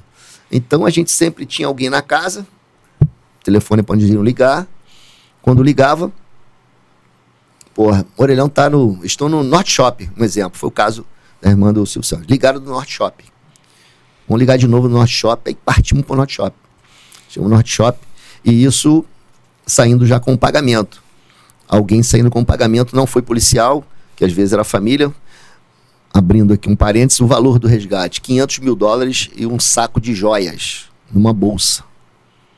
A família resolveu pagar. O sequestro durou dois dias, um dia, foi rápido. Levantaram o dinheiro rápido e vão pagar. E aí ligaram do Norte Shopping, a gente do Norte Shopping. O Norte Shopping, um movimento, o orelhão tal, a gente não consegue identificar exatamente qual orelhão. E aí, porra, não pegamos nada e o bagulho continuando, a gincana continuando. Daqui a pouco, ligaram do Caju, lá perto do cemitério, lá perto de ter aquele quartel do exército lá. Partimos pra lá, mano. Uh, bora, bora, Caju. Hum, cada um no carro, na moto e tal. E aí, quando a gente está passando numa equipe, eu não era minha, o colega, para, para, para o carro, parou o carro. Aquele malandro ali estava lá no Norte Shopping, reconheceu o cara pela roupa, tinha visto ele no Norte Shopping, porra, e tava ali, né? Malandro, garrou o malandro. Aí aquele interrogatório científico, né? Tudo sem cepa, você falado com o seu advogado, pensa bem, melhor. Aquela, aquelas coisas que a gente faz lá no local. E aí, porra, ele deu o cativeiro, era ali dentro do caju. Dentro do cemitério? Não, não, dentro do caju ali dentro, Ah, tá. ali atrás, não, não. Era um- numa casa ali, numa vila de casa, e o cativeiro era um carro, era um chevette. Ela tava na mala do chevette. Entendeu? Aí chegamos lá, A crueldade, né, bicho? chegamos lá, tiramos, isso eu tava presente, e o dinheiro do resgate estava lá, 500 mil dólares, ficou até no meu carro depois, para levar pra delegacia. Quase que eu fugi, né?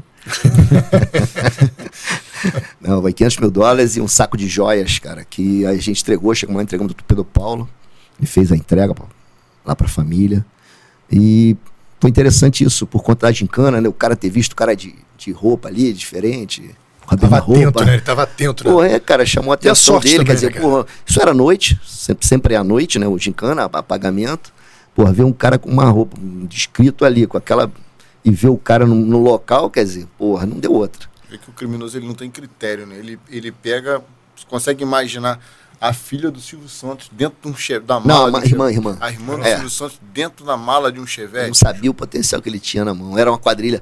Aí, voltar, aproveitando o gancho aí, o que, que acontecia? Começou lá com Joel, com Maurinho Branco. Já o. A Corine Koff foi o Robertinho de Lucas. O tráfico começou a sequestrar também, entendeu? Mas esses caras começaram. Quando o cara é um pouquinho mais inteligente, ele começa a fazer um trabalho profissional. E eles também foram evoluindo. Eles começaram de um jeito e foram evoluindo. Só que acontecia a quadrilha de sequestradores, ela se desmembrava. O cara que hoje era o carcereiro, amanhã ele resolvia fundar a quadrilha dele. E, porra, foi mole, né? O outro que era só o cara que fazia um determinado papel começou. Então as- elas começaram a se ramificar. Uhum. Chegando num ponto, é, mais lá na frente, de ter o pessoal especializado. Tinha um cara que arrebatava a vítima, contratava um outro para negociar e já tinha um outro grupo que era especialista com cativeiro.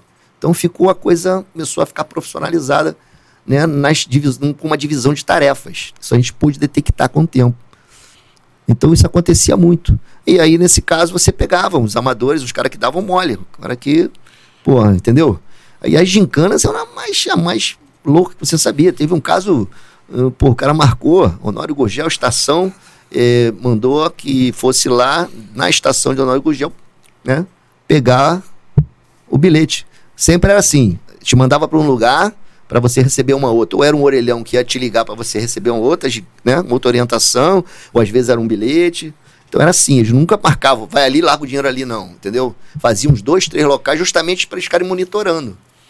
E aí, nesse caso ali, pô, nascido e criado ali, cara, passava ali todo dia para estudar. Eu falei, cara, só tem um lugar que o cara vai poder ficar olhando, que era uma ladeira íngreme bem em frente à estação. Falei, porra, vambora, vamos partir para lá. Ó, mandou deixar, já no segundo momento, mandou deixa, pegar um bilhete na estação de Honório. Eu falei, pô, estação de Honório, o cara vai ficar onde? Ele vai ficar na rua tal. Porra, aí nós fomos, fomos por trás, porra, quando a gente parou, tava numa Kombi na época, todo mundo tocado. Eu parei, tava até dirigindo, paramos, porra, tava o cara fora do carro assim, olhando lá pra estação. Com aquela pinta, né? Falei, Palandé é o cara. Aí daqui, quando ele olhou pra trás, viu a Kombi, se sentiu mal, tentou entrar no carro, a gente abordou, porra, não deu outra, era o cara. Aí, mesma coisa, interrogatório científico, aí acaba dando. Aí deu lá o, o cativeiro. Então, quer dizer, são detalhes, era um, era um, era um trabalho né, bastante dinâmico e, e que não tinha uma coisa igual a outra. Sempre uma inovação, sempre uma inovação. Você falou, você falou da, da- de, como, de como eles se multiplicaram, né? Quando o cara que era o, o vigia ou o carcereiro do, do, do- do sequestrado, pô, dá para fazer também. Isso. Aí o outro que era fazer um papel de menor importância no primeiro momento, É. dá para fazer também. Eles foram se multiplicando. Você pegou algum caso de, de, que, de que houvesse um policial, seja civil, militar, bombeiro, militar do exército, de conduta desviada, que também decidiu ter essa ideia e começou a praticar Pô, sequestro? muitos. Só, an- antes de contar essa história, só queria É. só, só ressaltar uma, uma coisa que você falou interessante. Quando vocês chegaram nesse local, vocês viram um cara numa posição que despertou uma fundada suspeita Isso. e ele apresentou um nervosismo. E aí vocês foram lá e pegaram o cara. Hoje, os últimos entendimentos de, de, de alguns tribunais superiores falam justamente que é, a polícia não pode É. fazer abordagem sob fundada suspeita e, só, e apenas pelo cara apresentar Sabe um sinal de nervosismo. Então, assim, de acordo com esse, com esse novo entendimento, o sequestro teria andado normalmente, esse, é, esse bandido seria solto e estaria continuando praticando. Sabe por que, que eles estão né? eles estão com esse entendimento hoje? Sabe por quê? Porque não tem mais sequestro. Porque eles não são vítimas mais. Os familiares deles não são vítimas. Naquela época eles eram. Eu queria ver, naquela época, ter uma decisão desse tipo. Entendeu?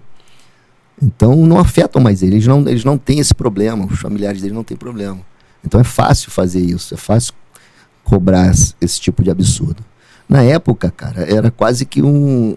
Nós éramos que quase que um 007. Ó, Vocês podem tudo. Vocês podem fazer o que tiver que E fazer tem nosso apoio, né? e ter o apoio, obviamente, né, dentro da, dos trâmites das leis, obviamente, sim, mas, claro. mas não tinha esse tipo de coisa, entendeu? Não tinha. Essas decisões são mais recentes, né? Mudanças aí que eu digo, se comparar uma coisa com outra, ah, mas na minha época era assim, tipo, tirar a onda. Não, não. As coisas eram, eram diferentes, cara. Então você não tem como comparar. Entendeu? Isso que você falou aí, pô, claro que na época, meu irmão, era a gente conseguia as decisões judiciais, a gente conseguia coisas que, pô, do próprio apoio dos empresários, entendeu? Dando meios, dando recurso, carros, motos, essas coisas pra gente trabalhar. Era, um- era tudo facilitado pra gente, era abastecimento de carro que não era viatura usado no trabalho. Cara, uma coisa, desde que fosse uma coisa séria, né? Como era. Então o momento era outro, entendeu? Não, interessante é o seguinte: você vê quando a sociedade apoia o trabalho da polícia, é, os meios de comunicação apoiam o trabalho da polícia, os empresários, a sociedade civil Então. organizada apoia o trabalho da polícia, O a gente consegue. dá as decisões favoráveis ao dá trabalho da polícia. A gente Então- consegue acabar com o crime. A gente acabou com um crime que você falou, virou uma epidemia no Rio de Janeiro. Uma Eram epidemia, 18, é. 18 sequestros E- por é, mês. Se você de- contar isso não, por ano. mês não. Às vezes tinha 18 andando no, no mesmo dia, cara, a mesma semana. Você, assim. você multiplica isso por ano, você vê que é uma coisa. E, e como você Aí falou. você vê, teve o apoio, a 10 teve o apoio que tinha que ter tido, né? Nesse, nessa década, e conseguimos zerar lá na frente. Eles conseguiram. E até hoje, né? Sim, sim. É. Aí são vários fatores, né? Tá até hoje lá. Então, quer dizer, é importante, né? Você falou, apoio de todo mundo, né? E Todos eram, eram vítimas em potenciais. Chegaram épocas deles sequestrar um comerciante para pedir resgate de 40 mil reais, 30 mil reais. Cara comprava um vende o Fiat teu- Uno, Vende o teu carro e era isso. Vende o carro e paga o resgate. Assim, cara. Porra, fulano foi sequestrado. O cara não tinha nada. Por conta disso. Muita quadrilha, muito cara achava, pô, esse aqui vai ser molinho, molezinha, tal, tal. Entendeu? Então chegou esse ponto. E aí, pô, a gente não tinha fôlego para trabalhar tudo, né? E às vezes não tinha o apoio da família, né? Não. A gente tem o caso aí do, do príncipe, né? Do Pedro Tiago Orleans de Bragança, Uhum. foi sequestrado. Pô, deu um caso internacional, entrou consulado português, etc. Ah, num primeiro, num primeiro momento, a família pagou o resgate, né? Sem falar com a gente. Entendeu? Aí os caras não largaram a vítima. Pediram o segundo resgate. Entendeu? Manuel Xerém era o sequestrador. E aí nós entramos no caso, fomos fazer o segundo pagamento, entendeu? A equipe se postou na área de comendador de Campos Elísio ali, na Austin Luiz. E conseguimos, né, através da gincana, através de telefonema, tá, essas coisas, é, cruzar com eles na, na Austin Luiz. É, a equipe que estava na Kombi, que estava no volante, acho que era até um, um, desses colegas do, do Bop que trabalhava com a gente, é, parelhou do lado e forçou ali um acidente, jogou o carro mesmo em cima do carro deles, né, é, para parar. Tava o Manel Xerém e o Cachorrão, que era o, o outro sequestrador.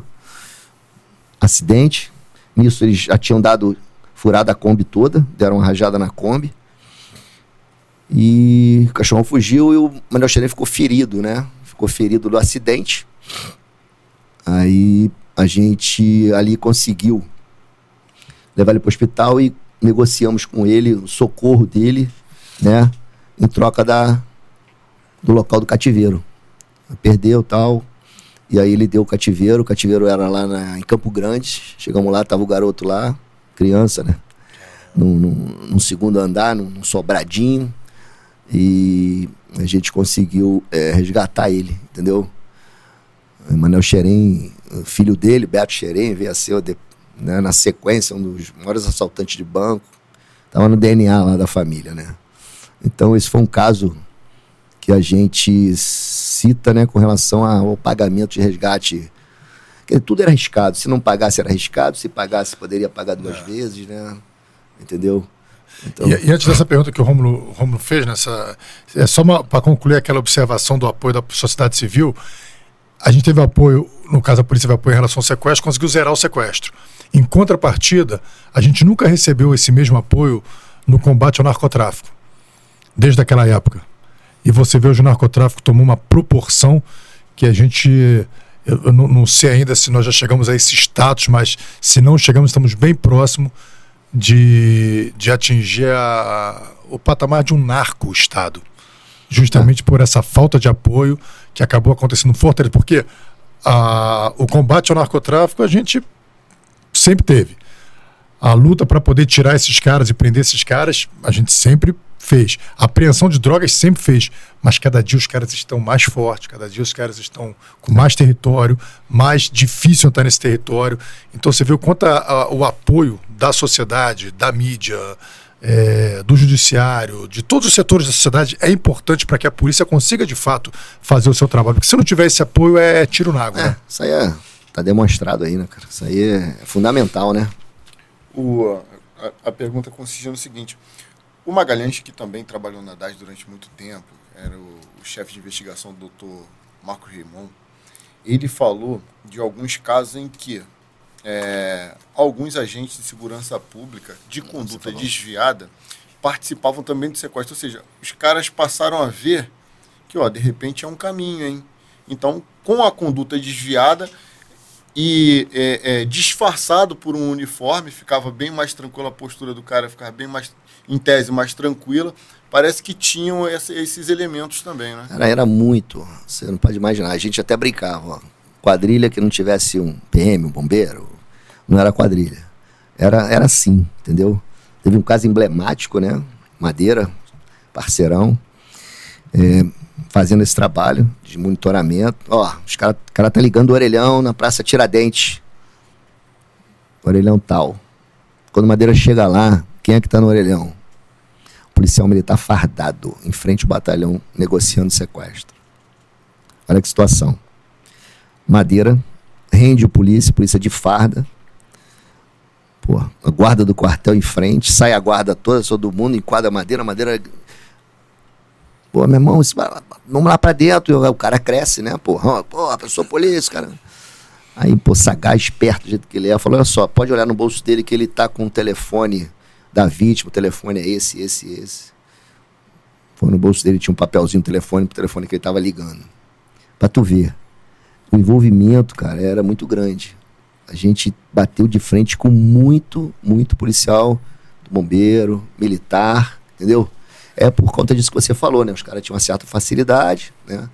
A gente teve um outro episódio também, que chegou a ser até um pouco engraçado, é, um sequestro na Baixada, a gente investigando, verificamos que o cara que trabalhava para essa vítima tinha trabalhado numa outra empresa no qual o cara tinha sido sequestrado também. Deu para entender? Uhum. Ele trabalhava numa empresa, o cara foi sequestrado. E agora ele está trabalhando numa outra empresa. E o cara estava no cativeiro. A gente, obviamente, né? Vamos investigar, vamos ver esse cara, porra, é um grande suspeito. Fomos até a casa dele, batemos tal. Mano, e aí você trabalhava tal, vamos pra delegacia, levamos ele pra delegacia. Chegando na delegacia, aí conversa vai, conversa vem, interrogatório daqui, dali, né? Ah, ele abre dizendo que, pô, cara, sou eu mesmo tal. E aí, onde é que tá a vítima? A vítima estava na casa dele. Nós não entramos na casa. Olha que situação. A vítima tava lá. Na casa de quem? Na casa do cara que a gente foi pegar, de suspeito. A gente bateu, ele veio e nós tiramos, e a vítima estava lá dentro. Não, foi eu mesmo que sequestrei e tal, e a vítima tá onde? Tá lá, tava lá. Partimos para lá direto, resgatamos a vítima, tava lá acorrentada, inclusive, entendeu? Aí, aí aconteceu aí, voltando aqui negócio do, do, do militar, nessa chegada nossa lá, naquela euforia, imprensa, pô, libertamos, né, do cativeiro, que era uma não era, não era nem questão de, de se mostrar, aparecer, era um, uma satisfação pessoal. Quando a gente tirava alguém do cativeiro, criança, idoso, Era uma coisa, entendeu? Era, era o, o ápice do, do trabalho, né? Aí chega lá, aquele tumulto tal, aí beleza, pega o cara, transporta. Nisso, some a chave de uma viatura. Olha só, cara, some a, some a chave de uma viatura, nossa. Caraca, cadê a viatura? Perderam a chave naquela euforia de sai e pula. Tá, então ah, vamos embora, leva o preso, a equipe fica aí, vamos, vai tentar pegar a cópia, vai tentar fazer, não lembro o que, que foi fazer. Nisso que a equipe tá lá, chega um carro com quatro elementos. Aí a gente, papá, eu não tava lá, eu tinha saído. Aí a equipe vai, rende os caras e tinha um policial militar no meio, entendeu? Não, sou policial, tá, moral. Era o restante da quadrilha que eu não sabia de nada, tava indo lá e acabaram prendendo, a gente acabou prendendo todo mundo. E mais um caso, o cara cresceu também, não, sou policial militar, tem nada a ver, a gente conseguiu levantar, o cara depois disse que fizeram na quadrilha. Quer dizer, são casos assim bastante emblemáticos, né? De, foge de uma, de uma rotina. Você pega esse do cara uniformizado na frente do, ba do batalhão. Cara, essa foi demais. Tava acima de qualquer suspeita. Essa foi demais, cara. Tava uniformizado é. na frente do batalhão, cara, pô, nunca Aí tu vê o cara, cara lá de paisano, porra, madeira, um cara escurinho e tal, porra, mal encarado, rendendo, porra, cara. A, porra, vê os polícia rende tudo, quer dizer. Então isso que você perguntou, Romulo, porra, era muito comum, muito comum. A gente pegou também é, um caso que acabaram matando a vítima, né? mas não foi por culpa nossa. Ele, a vítima parece que reconheceu, eles deram mole, entraram sem máscara, alguma coisa na hora do cativeiro lá, e eram segurança do cara, um dono de uma fábrica de caixão de Nova Iguaçu, entendeu? E os caras que faziam segurança para ele sequestraram ele. Tinha a policial militar no meio, entendeu? A gente também conseguiu depois. Aí eles continuaram o erro deles. Eles continuaram negociando, mas não davam prova de vida. O troço foi prorrogando 15 dias, 20 dias, não lembro. A gente falou, cara, o cara tá morto, ele não dá prova de vida, mas vamos alimentar para ver se a gente agarra os caras. E aí, no pagamento, a Dutra, é, equipe na mala do carro, troca de tiro daqui dali, porra, prendemos e tinha um policial no meio, entendeu? E aí a gente conseguiu depois, ah, depois de interrogatório, depois de local, a gente conseguiu com o caseiro lá, o caseiro falou que tinha feito, tinha aberto um poço no sítio, e que os caras taparam o poço e não entendeu nada. Aí o corpo tava lá. Eles mandaram o caseiro abrir para enterrar o cara. Então a gente achou o corpo e conseguimos pegar a quadrilha toda, né? Tu vê que repugnância, né, cara? Era coisa absurda, cara. cara o cara conseguia. Já cometeu um crime bárbaro, que era o sequestro. É. Manter o cara em, é, em, cati em cativeiro. Alguém, alguém que tinha tido uma oportunidade de emprego Conseguiu uma oportunidade de emprego, sequestrou o patrão. E matou só porque foi reconhecido com medo. Me viu, mata. É. Foi e aí, mesmo, e aí daí isso. ele continua a crueldade. Não, morto joga fora, mas vamos é. continuar aqui o nosso, é. o nosso, a nossa intenção, que é o dinheiro, viu metal. Pois é, aí você vê, nesse caso aí, eu não lembro, mas acho que era mais de um, de um policial. Os caras não eram sequestradores é, profissionais, não tinham aquela né, expertise toda. Porque, porra, se fosse a quadrilha malandra, ia, tinha abandonado. Porque sabe que depende da prova de vida para continuidade, entendeu? Então esse foi um outro caso também bastante emblemático que a gente, a gente pegou na época. Pô, foram muitos, era, era full time, mano. Era... E o caso que o policial Madeira, esse que, que pegou o policial militar fardado e tal, uhum. que ele foi baleado. Sim, é num pagamento de resgate, né? É, também aí vem a sagacidade aí do doutor Pedro Paulo. A gente estava conversando e lembrando disso. O Madeira num pagamento de resgate. O cara reagiu, ele reagiu, ele tomou um tiro na mão, Madeira, e baleou o cara e o cara morreu. Pagamento de resgate. E aí, malandro, porra, no pagamento de resgate, tu mata o cara, né? Por que, que vai acontecer com a vítima? Matar a vítima, né? Ficamos uma sinuca de bico. Aí, doutor Pedro Paulo, sagaz, né, do jeito que ele era, chamou a imprensa, dizendo que sequestro tal, aconteceu isso, no pagamento de resgate, a gente conseguiu prender o sequestrador. O sequestrador é, já disse onde é o cativeiro. Nós estamos indo para lá para estourar o cativeiro. A mídia jogou isso. Eu sei que chegou no, no, nos carcereiros, no resto da quadrilha. Uma hora depois soltaram a vítima, entendeu? A gente não divulgou que o cara tinha morrido. Socorremos. E ele fez essa divulgação né, na época. E foi uma jogada também bastante interessante, né? E acabaram soltando a vítima. Então acontecia de tudo aí. Agora, teve um momento, você também passou um momento que acho que marcou você, quando você estava na DRFC, Delegacia de roubos e furtos de cargas, 1994, que você se deparou com o primeiro confronto em que o, o inimigo estava armado de um de fuzil, de, arma, É, de armas de guerra. Como é que foi essa, essa experiência? Como é que foi o é, episódio? como, como o crime evoluiu, né? O, o poder, né? Bélico também deles, tanto dos traficantes, dos marginais, quanto da polícia. Até um determin- determinado momento a gente não tinha o fuzil no nosso cenário, né? Em época de BOP não tinha fuzil na pista. Nós não usávamos fuzil. E no início da década de 90 foi quando começou a aparecer os fuzis aí. É, Eu até fiz um estudo outro dia sobre isso. Os primeiro, o primeiro fuzil apreendido, né? A polícia ainda não tinha fuzil. E aí, numa das operações, é, pela carga lá no, em Acari. Foi a primeira vez que né, eu e a equipe tivemos de sabor de sentir que o bagulho tinha mudado. O, o barulho, né? O, o sentir a projétil passando perto, a velocidade que é, ainda mais o fuzil 556, uma velocidade incrível. Então ali foi um marco pra gente, né? E a gente notou que o bagulho ia ficar difícil, como está nos dias de hoje, né? Não.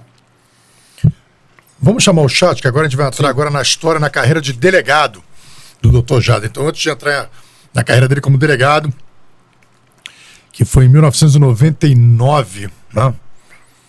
É, vamos ouvir aqui, vamos ver o pessoal que está nos acompanhando aí um pouquinho. Vai jogando aí a turma aí, por favor. Vamos abrir ali, ó. A gente vai ver ali o. Aí, já, aí, doutor, se o senhor quiser mandar um abraço, aquela ali é a tua câmera ali, ó. Aquela Beleza, com aquela beleza, lente ali beleza. de. Igual o-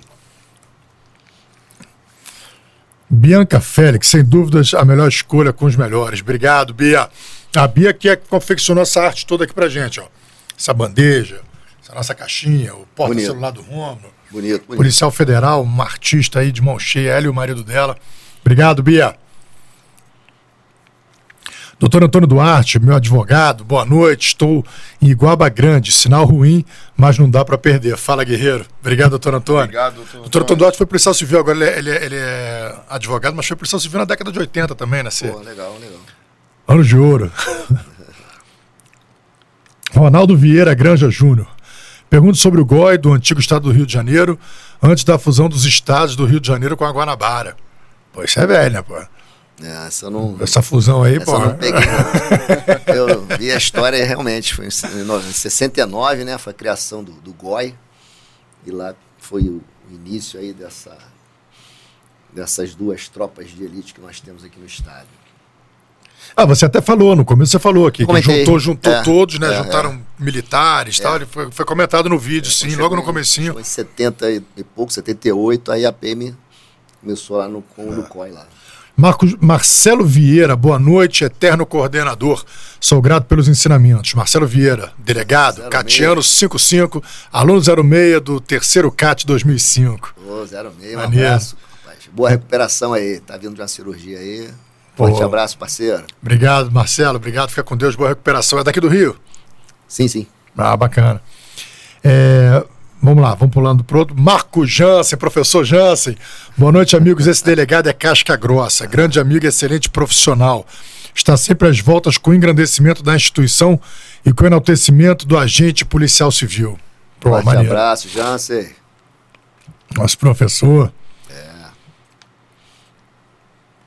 Doutor Marcos Aurélio, boa noite, xerife Jader. Doutor Marcos Aurélio. Marco. Grande abraço, doutor Marcos. Marcelo Vitor, obrigado pelo superchat, querido. Marcelo Vitor da Silva, vim aprender mais uma aula.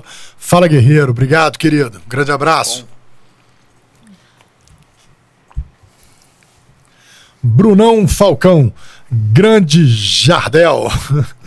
Pergunta se ele lembra do saudoso Orlando Arruda e se teve alguma história boa com ele para nos contar. Caraca, Ruda.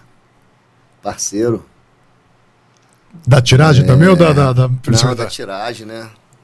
Da tiragem, acho que ele faleceu em serviço.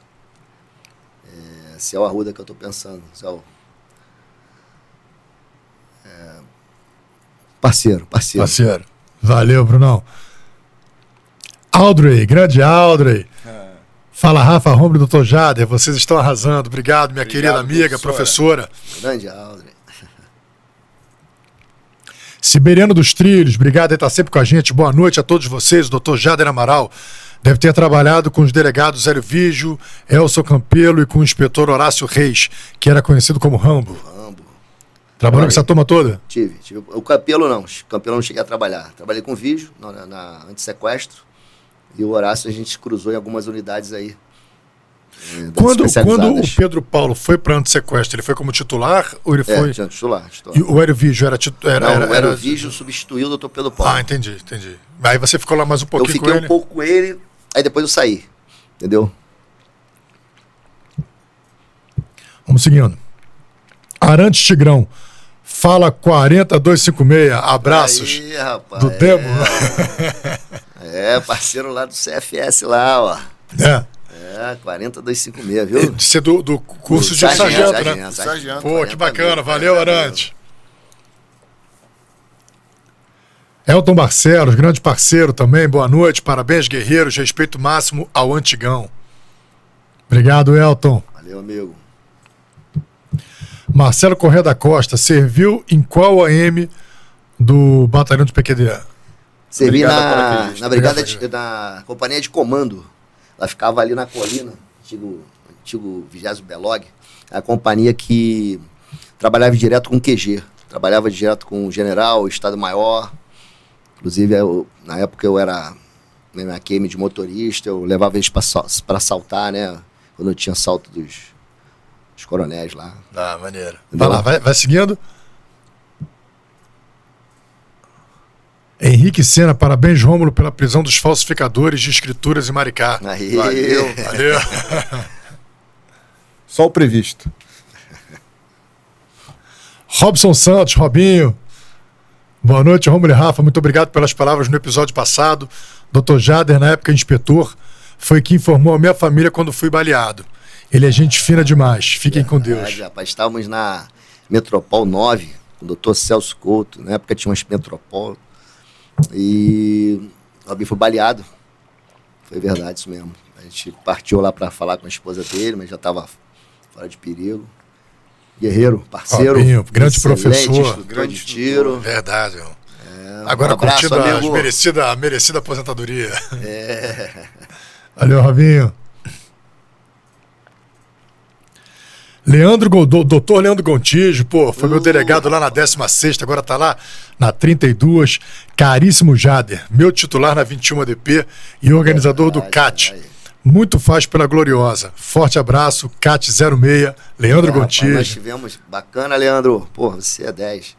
Nós tivemos, dentre os alunos, né, nessas seis edições aí do CAT, é, alguns delegados também, né, do Rio. Então, Marco Castro, que hoje é o nosso subsecretário de inteligência, catiano. O Marcelo, né? Na época não era delegado, depois passou. E o Gotijo era outro. Pô, bacana. Bom. Grande Gotijo, nadador, pô, nadador é. da, dos mares da Urca. Tá meio pô. pesadinho agora, mas apesar que ele tá pedalando, tá voltando à forma. Tá correndo atrás. É, é, tá correndo atrás.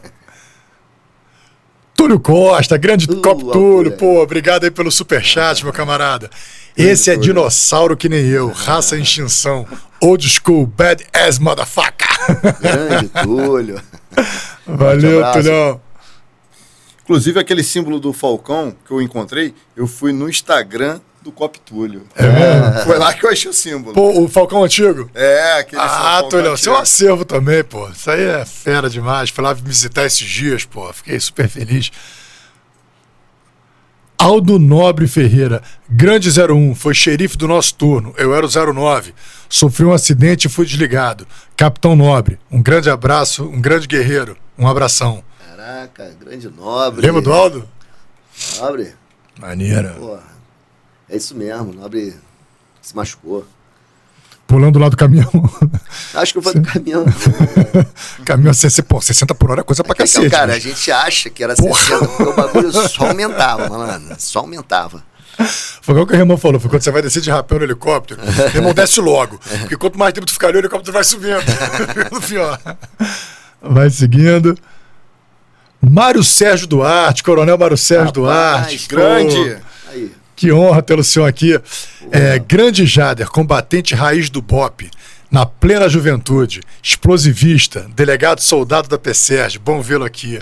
Pô, Fala, meu amigo, grande comandante, cara. Você é, sou seu fã também. Pô, nós grande somos. Caveira, ele é fora da curva. Pô, entrevista, inclusive, inclusive doutor, o, o, o Coronel Mário Sérgio Duarte participou de um episódio aqui do Fala eu assisti, Guerreiro. Eu assisti, Episódio fantástico, fantástico cara. Assisti, fantástico. Assisti, assisti. Forte abraço, aula. meu amigo.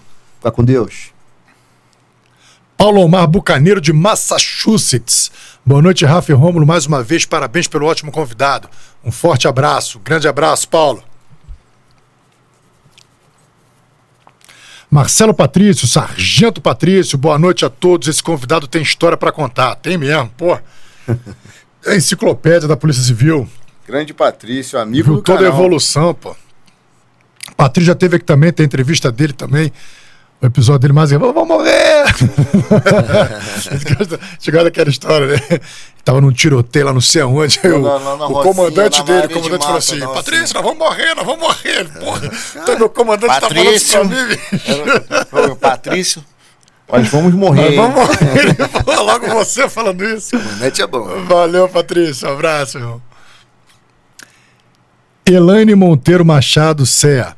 Boa noite, nosso campeão Jader. Parabéns, merecedor desse convite. Família orgulhosa. Oi, tudo bem?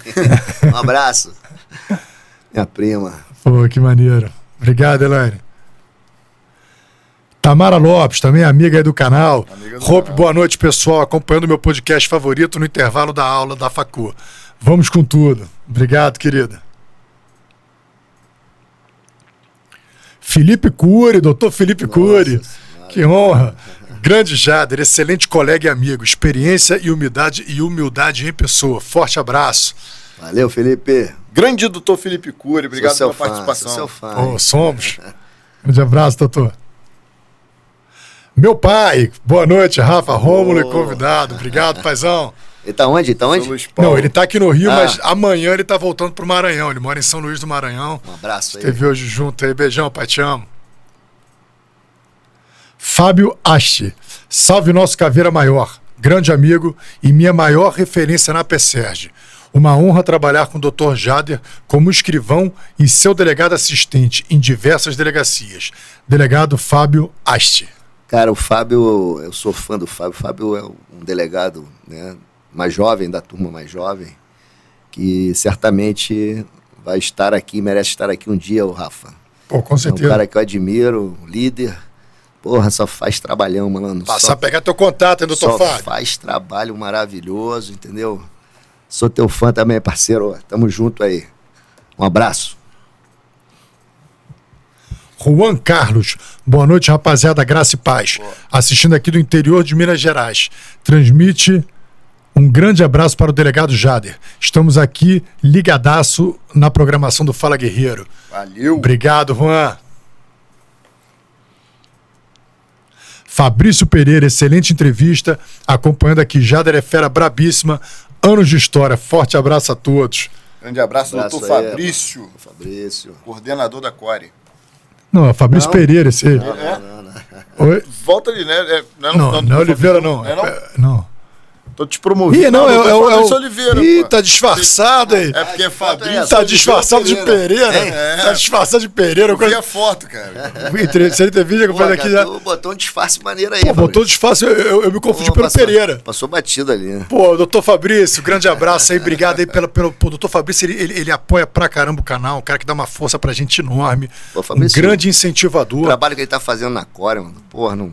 Ele, ele, ele, faz o trabalho na Core fantástico e ele faz um outro trabalho também que ele entrou. Eu, esses dias eu até mandei uma mensagem num post que ele, ele fez. Ele entrou na guerra. Na guerra, guerra da, da, informação. informação. Essa é, é a parada. Não, e tá num momento. Tem autoridade para falar sobre, sobre, sobre operações, sobre sim, essa sim, guerra sim, contra o crime organizado. Ele tem essa autoridade e ele fala muito bem, se expressa muito bem e coloca a realidade, é o que o Romulo falou, combatendo essas, essas narrativas que são criadas para desqualificar a polícia. Foi, e, foi forjado ali, no, no, é. no front ali, entendeu? É uma guerra Parabéns, quase, amigo. é uma guerra quase ou tão pior quanto a guerra, a guerra propriamente dita, né? É verdade. Ele é muito, muito preparado, muito consciente e, assim como aqueles que enfrentam o fogo ali na ponta, muito corajoso. Você fazer isso na época em que nós vivemos, Verdade. carece de muita coragem. Não. Batido de frente aí. Parabéns. doutor. Não, e aí ele, aí vem um apoio do. Aí ele faz uma postagem pô, mostrando a realidade. Já vem o doutor Felipe Cury já, pum, já apoiando tá, também. É isso mesmo, é essa porra. mesmo. aí o doutor Felipe Cury ele vai lá e é isso mesmo. Então você já tem ali a turma se levantando pra, pra esse. Porque é o que eu falei, esses dias eu até falei uma coisa assim: você pode vencer bom. todas as batalhas no, no, no- no- no campo de batalha, ali na, na Sim, comunidade, sim, na sim. guerra. Se você não vence a guerra da informação, você perdeu. Isso aí.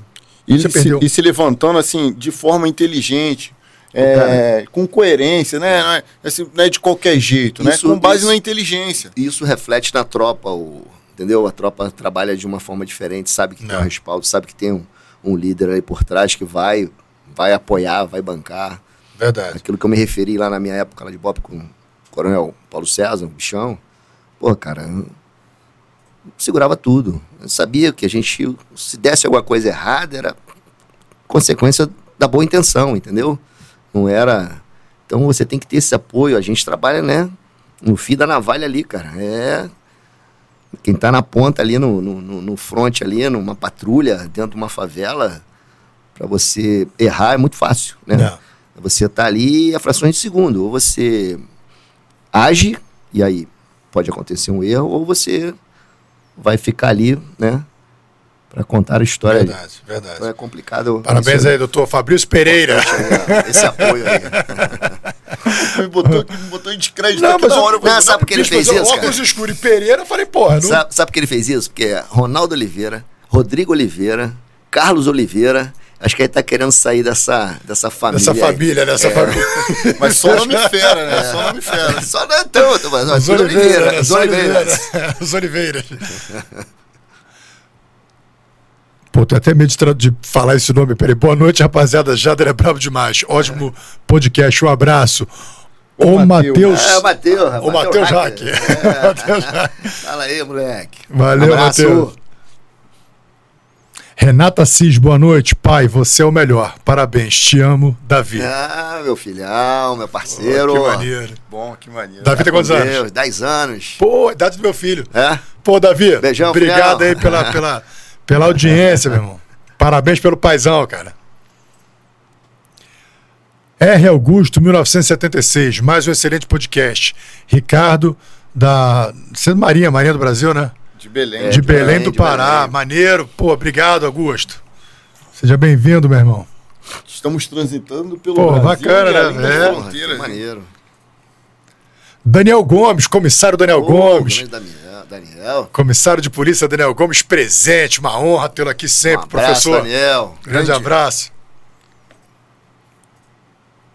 Doutor Marcos Aurélio. Fala, querido Jader. Abraço do Gomes Chocolate. Ah, meu Deus, esse sargento também. Que maneiro. Lá da turma. Esse irmão vai que jogava bola, que era bom de bola. Cismou com essa porra lá. Um abraço, Gomes. Solange Amaral, meu irmão é fera. Um. Obrigado, Solange. A Nick Gamer, boa noite, guerreiros. Doutor, o que diria para o antigo Jader no curso de soldado? Tamo junto, grande abraço. Quem é? É o. A Nick Gamer, esse é o, deve ser o é o nome. nickname do- dele? É o que, que você diria para o antigo Jader, né? No curso de. No, é, você fez o curso de, de sargento, né? é. É, o, é, a gente entrou, né, no curso, direto curso de sargento, passamos por um período soldado, né, dentro do curso, como aluno, né. Foi o que você falaria para o Jader hoje? O que, que você falaria ah, para ele? por que, que eu falaria pra, falaria pra ele? Pô, segue em frente, faz isso aí que você tá pensando em fazer, que Vai dar tudo certo. vai dar tudo certo, tá dando. Muito Um bom. abraço. Luiz Gustavo Figueiredo, meu sogro é brabo demais. Tem que andar na linha. Porra, meu irmão, imagino. Falando, É, já viu, né? te falar, hein? Já viu, né? Tem que amar muito mesmo pra, ter, pra, pra encarar esse sogro aí, meu irmão. Tem que ter amor, bicho. Tá pro teu olho, hein, moleque. Deve ter, deve ter parado na frente desse Ó, teclado. e Tamo de "Pô, olho em você, aqui, Gustavo. hein?" Ó, tamo de olho em você. Deixa ele, deixa ele. Valeu, Luiz Gustavo. Obrigado pela presença, meu irmão.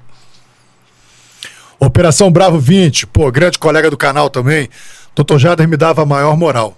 Quando eu era moleque, trabalhava nos sinais vendendo água. Muito obrigado pelos conselhos. Estou na próxima Cadepol inspetor. Valeu pelos ensinamentos, mestre. É isso aí, mano. Que Busca aí os teus objetivos, né? Foca na missão e Isso Só aí. depende de você. Em breve vai estar Boa com a gente. sorte aí, se Deus Muito quiser. bom. Jorge Rodrigues Barbosa Bar. Ah. Parabéns, meu amigo, Barbosa Cabeça. É, o Cabeça foi o cara que. Né, eu, eu me inspirei para ser PQD. PQD. É, Pô, que maneiro. Ficado junto, parceiro lá, eu, ele, Maneiro, daquela Mário, história do Jadil, começo, falecido né? Jadilson. Pô, É, e maneiro. esse cara apareceu lá de, de boina, de brevet, boot marrom. Falei, porra, eu quero esse troço. Maneiraço. Forte abraço, parceiro. Adailton André da Silva Passos. Doutor Jader, fala um pouco do Pádua, o ex-mão branca. E não peguei, não lembro.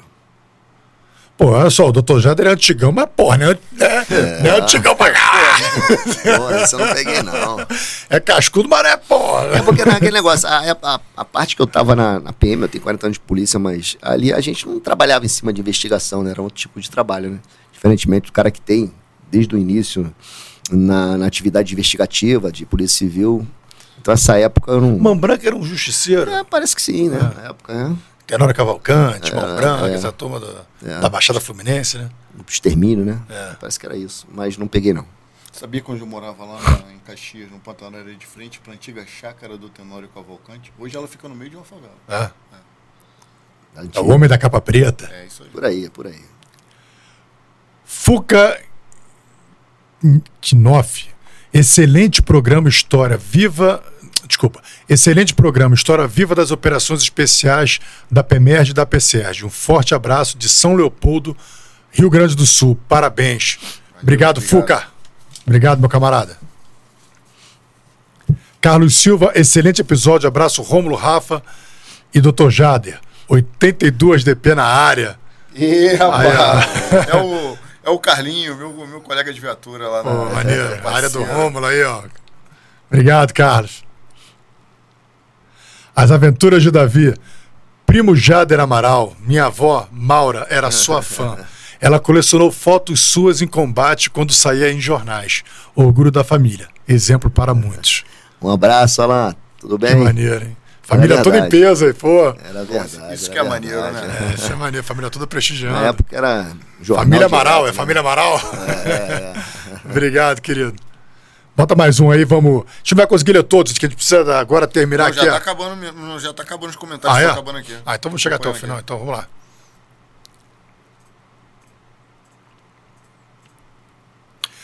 Caçador de maconheiro. Fala, guerreiro. Três dias para a prova da PEMERG. Ansiedade altíssima. Boa sorte, caçador. Isso Vai, aí, vença. lá? Mete bronca, vai e vença. Aí. Edu Silva, boa noite, senhores. Satisfação em acompanhar vocês mais um dia. Abraço de Maceió, Alagoas. Obrigado, Edu. Rapaz, de Muito longe, hein? obrigado, querido. Cidadão comum, boa noite a todos. Um forte é, antigão Falcão sempre. Valeu, cidadão Um comum. abraço. Clube da Amanda, tio Jader, te assistindo aqui de Campos. Beijo. Caramba, que maneiro. Beijão, Amanda. Rafael, grande abraço ao doutor Jader. Um pequeno relato. Eu fui nascido e criado em Rocha Miranda. E quando criança, ia toda semana na motocicleta e o seu pai era muito gente boa. Por vezes, nem me cobrava. Na motociclo, é uma loja de bike É. que a gente tem na família. Que maneiro. E Rafael. Um abraço, Rafael. Juan Carlos, gostei muito de assistir a programação de vocês, porque o nível de educação é sem igual. Dificilmente se ouve palavrão. E com isso, minha esposa não fica falando para eu mudar a programação. Parabéns. Valeu. Obrigado, Juan. Valeu, Vamos nos posicionar. De vez em quando a gente solta um ou outro, mas vamos nos policiar mais ainda.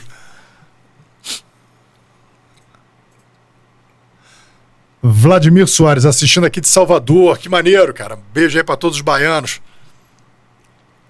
Foi? Vamos lá, agora vamos entrar na última parte aí do nosso, do nosso programa, que é Vamos lá. Dr. Jader. Vou pegar um café. Quer café? Tá Eu bom. quero. Quer café? Eu quero. Vou lá pegar e continua aí, não Tá. para não. Sem Vamos lá. nada, hein? Agora vamos entrar, Dr. Jader, delegado de polícia.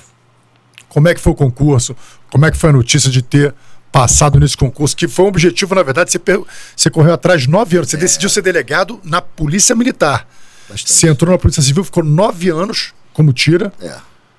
E como é que foi essa saga e Cara, só, o Esse concurso, concurso é, o dificílimo. concurso de, é, o concurso de delegado né, é um dos mais difíceis. A gente tem que realmente se dedicar 100%, focar naquilo. Eu peguei um, alguns concursos fora do padrão, fora do comum, né? Uns concursos onde é, o número de aprovados era muito baixo, tipo 10 aprovados num concurso, outro 18. Mas a culpa era minha, não estava totalmente preparado ainda, né? E nesses anos de preparação, chegou um momento que a gente ficou, né? Que a gente fica é, realmente preparado para o concurso. E aí quando foi em 99, eu consegui, né? Logrei êxito aí na aprovação, concurso difícil, é, prova, provão, depois prova específica, depois prova oral, entendeu? Como é nos dias de hoje, né? E realmente tinha chegado ali aonde eu pretendia chegar. E tô aqui. aqui hoje aqui. Primeira anotação como delegado. É, é, nós terminamos o curso de formação já no finalzinho de ano. 99. E aí eu fui lotado Acho que foi em dezembro a nossa lotação. Fui lotado na 29 DP. Te botaram no Réveillon, Natal e Réveillon? Pois é, cara, não. Eu, eu cheguei lá, era, a escala era diferente. Lá eu tirei, eu tirei plantão, eu acho que Natal, véspera de Natal, 24, 25. Foi meu primeiro plantão. Aí tirei um ou dois plantões. E aí, em 90, teve mudança de chefe de polícia um doutor Rafi, que acho que assume, e uma nova cúpula né, foi definida. E aí,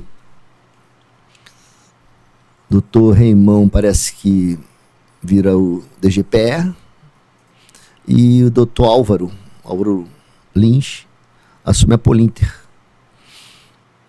E aí entra né, os dois parceiros que a gente se conhecia há tempos e que eu admiro, já cheguei a falar neles aqui, no Magalhães e no Luiz Matos, fazia parte do grupo lá com o Reimão e com o doutor Álvaro, estavam passaram pela DAS, tinham passado lá pela subsecretaria de inteligência, e aí eles me convidaram para fazer parte lá, para ser o, o assistente do doutor Álvaro, entendeu? Me conheciam, me conheciam como tira, né? E prontamente eu aceitei o convite e logo em janeiro, logo, não lembro, fui logo para ser assistente do Dr. Álvaro Napolinter, né? Então, foi o primeiro delegado da turma ali que foi para uma especializada, mas por conta disso, por conta de conhecer a equipe que lá tinha assumido. O. Álvaro eu não, não conhecia, embora ele tenha sido oficial da PM. Um cara também que super competente, um cara que eu admiro pela inteligência, pelo, pela pessoa que foi, pelo líder que foi, entendeu? E começamos os trabalhos lá na Polinter, né? Naquele barril de pólvora lá, carceragem, preso. E ali que tudo deu início ali na, na fase de delegado, né? E vem cá, tem, tem uns episódios na Polinter. Eu só queria só mandar um abraço aqui para nossa amiga, minha, minha amiga de concurso, a Fernanda Marta. A gente não, já pulando aqui o comentário dela. Beijão, Fernanda. Obrigado aí pelo apoio de sempre que você nos dá. Você passou uns perrengues lá na Polinter, né? Primeiro Cara, que assim, a Polinter é 99. Era, era uma já era grande... 2000, já era 2000, né? Tinha carceragem lá ainda, né? Da, é, tinha aquele esquema é, de carceragem. É, as, as Como é que era a carceragem? Quantos presos vocês Mas, tinham? É, nessa época ainda não existia delegacia legal, né? As delegacias ainda tinham carceragem, estava começando lá o projeto, se não me engano, né? E a Polinter era a concentradora. A Polinter recebia né, os presos que futuramente seriam transferidos para o. Obrigado, parceiro seriam transferidos para os, os presídios. Então, ali na Polinter, é, a gente tinha as três facções ali dentro, ter uma ideia. Aí hoje a gente, a gente. Quais eram as três nessa época? É, TCP, ADA e Comando Vermelho. ADA já, já, já, já, existia, já era um embrião ali, né? É. Já existia nessa época de 2000. Já, já. Então a gente tinha essas três facções ali dentro. E era não tinha um muro separando uma da outra, não. Era cela de frente para frente. As celas separadas, obviamente, né? Cela do comando, cela do terceiro. E, além disso, a gente ainda tinha uma, uma prisão ali dentro para ex-polícia, entendeu? Pessoal que era ex-polícia que também não podia misturar. Então era um trabalho realmente muito difícil. E além da base Polinter, a Polinter começou a assumir as carceragens de Neves, Ricardo de Albuquerque, antiga 26 DP, né? Ali no Lins. Então a gente administrava, cara, eram várias carceragens e todas superlotadas. Vamos ficar só na, na base Polinter, né? A gente chegou a ter ali 1.800 presos, pra ter uma ideia. Caramba. Com uma, uma com um local onde teoricamente era para ter 350. Funcionava aqui na Gamboa, né? Na Gamboa, é. O prédio foi demolido, né? Então a gente é, tinha um trabalho ali, cara, muito complicado. A gente teve de tudo ali. Né? Teve. Aquele resgate que os caras jogaram um carro no muro. E o senhor tava nessa época na Polinter? Tava, esse foi o resgate lá, né? Cinematográfico. É, na verdade, nessa ocasião, no dia da. Eu tava. A gente tava num evento fora do país. A gente tava, se não me engano, no Canadá.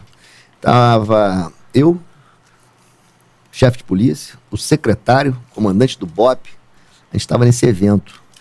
E numa determinada hora lá da noite chega a notícia lá, ó, jogaram um caminhão na Polinta e resgataram os presos lá. A gente estava todo mundo lá, o staff lá. E aí depois a gente ficou sabendo como foi, né? Realmente eu viemos saber depois, o pessoal que estava envolvido, até trabalhamos em cima da aprendemos depois. O, eles primeiro obrigaram o motorista de, de ônibus a atravessar o ônibus na Rodrigues Alves ali, para parar o trânsito. Uma equipe de um carro, em um carro, três elementos de fuzil, ficaram no elevado, que foi demolido, né? No elevado é, perimetral, né? Isso, perimetral. Efetuando disparos de fuzil para a sala onde ficava o permanência. E aí a carreta atravessou o canteiro e jogou a, a carreta no muro que dava dentro da carceragem. Tudo estudado, tudo levantado, né? E o, a, quebrou, a carreta entrou, arrebentou o muro, e aí eles conseguiram entrar na carceragem e abriram lá umas celas. O, na verdade, quem eles queriam é, resgatar não conseguiram levar, não. Aí, né, tiro tal, apoio. Quem era? Pode, pode. Cara, eu não, não, lembro legal, mas acho que era o Aldair da Mangueira, se não me engano. Acho que ele tava lá, alguma coisa assim. Não lembro do nome agora. Fugiram 14 presos, só fugiram 14, né? É, depois alguns foram resgatados, mas fugiam as cabeças ali. Eles foram, tiveram um, um êxito em alguma parte, né? Então isso aí, cara, foi uma repercussão muito grande, né? Pela audácia. A gente né, tá, tá assistindo aí a cada dia que passa, né? A audácia do, dos criminosos. É. Mas Tivemos... na época a gente teve uma resposta à altura. Cara, o que a gente fez foi, foi trabalhar em cima, levantamos, né? O pessoal que trabalhou, que atua na, na, nessa, nesse resgate. Teria sido o Sombra e o Gringo, depois a gente veio aprender ele lá na frente. É, esse, esse grupo, ele, ele já tinha tentado é, um, um resgate em Bangu 3 usando explosivos, tá? E tinha informações que o objetivo deles era resgatar o Fernandinho Beiramar, que estava em Bangu 1, entendeu? Então, foi uma, uma ação realmente fora do normal, né? Porra, coisa que a gente jamais é, imaginaria, né? Um resgate desse tipo, desse nível. Mas que serviu de, de exemplo, né? Mas os líderes, o, o, o, quem liderou esse, esse resgate foi o Sombra e o Gringo. Sim, eles estavam no resgate. E vocês pegaram eles. É, e não, mais na frente a gente continuou num trabalho de investigação, né? Como é que foi a prisão deles? É, o secretário chama a nossa equipe, o Josias Quental, sabia que a gente estava com investigação em cima deles, né? Devido a esse episódio. E pediu, né, uma prioridade, pediu um empenho. E a gente começou a ouvir ele. Ficou, foi rápido a prisão. Quando a gente começou o inquérito, através de escuta, a gente conseguiu detectar que ele, pelas antenas, né, pelo trabalho de inteligência, que ele chegava em, em Manguinhos à tarde e saía de madrugada, ou seja, ele só ia lá para atuar na, na boca de fumo mesmo, né, na parte de tráfico. Ele não ficava na favela. E aí a gente continua monitorando, entendeu?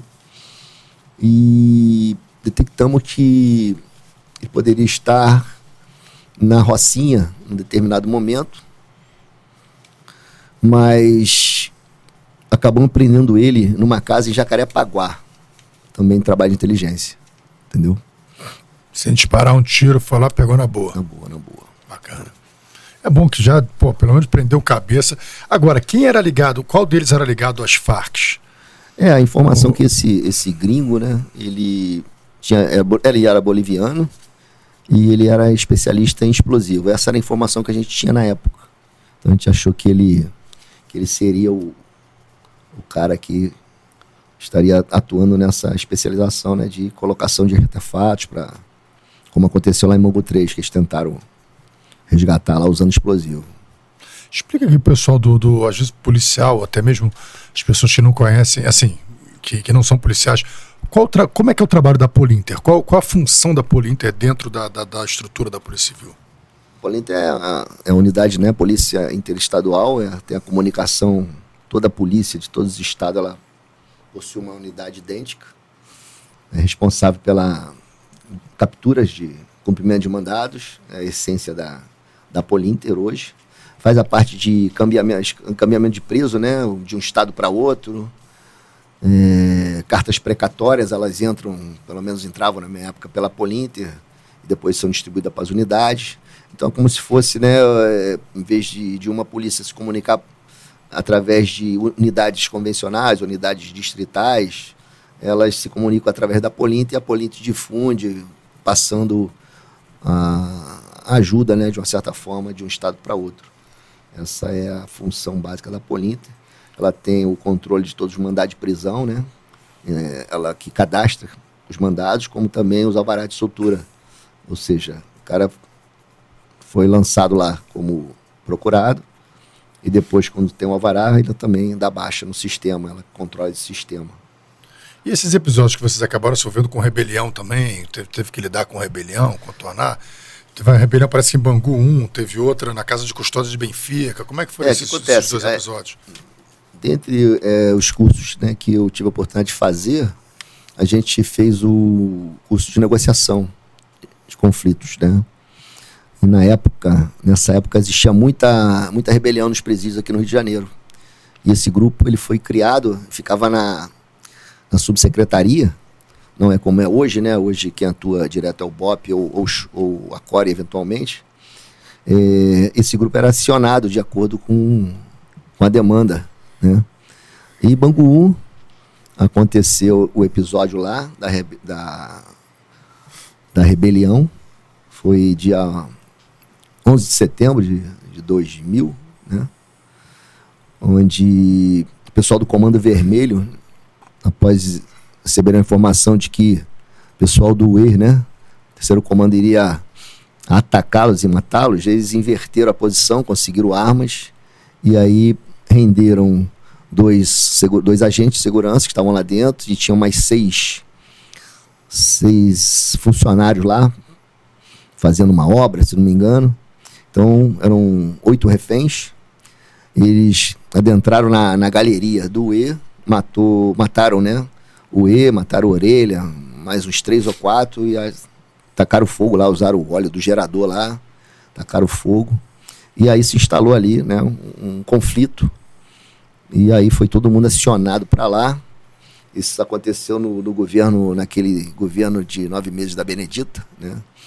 É, doutor Zaqueu era o chefe, o Márcio Franco estava na Core, tinha assumido a Core no lugar do Reimão. E aí eu, Márcio Franco e o Góes, que hoje é o diretor da DAS, né, Cláudio Góes, assumimos a negociação. Ficamos negociando ali com Fernando de Beiramar, Marcinho VP, aquela turma toda. E não foi uma negociação difícil, né? Pelo nível dos caras, né? De liderança, de decisão, né? É, não precisavam ficar perguntando nada a ninguém, eles decidiam. O Marcinho VP é, com muito mais autoridade até do que o Fernandinho Beiramar, eu pude notar isso. E chegou um momento que eles não tinham, eles não queriam mais nada, eles só não queriam ser mortos, né, nem ser esculachados lá, que a gente chama. Chegou um ponto, ah, eu quero o secretário aqui, eu quero um, uma transferência de presídio tal. Não, tudo bem, a gente vai atender, o secretário aqui não pode, aquela negociação toda, né? Mas tinha uma pressão muito grande, né, de invasão, de invadir por parte das autoridades superiores sofrendo pressão. Não, vamos embora, vamos invadir, vamos invadir. Aí, em determinado momento, quando eu vi que o pessoal estava se preparando para invadir, eu até me afastei, peguei meu carro, fui embora, eu não ia. Porque eu vi que ia ser uma carnificina, né?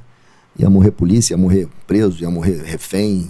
Porque a dificuldade que tem né, de um preso sair de um presídio de segurança máxima é a mesma dificuldade que tem para se entrar, para se romper uma parede. É o, a vítima estava amarrada no bujão de gás, né, na tela, ah, a gente vai botar um explosivo, vai os caras armados. Eu achei aquilo bastante, né, de certa forma, inconsequente.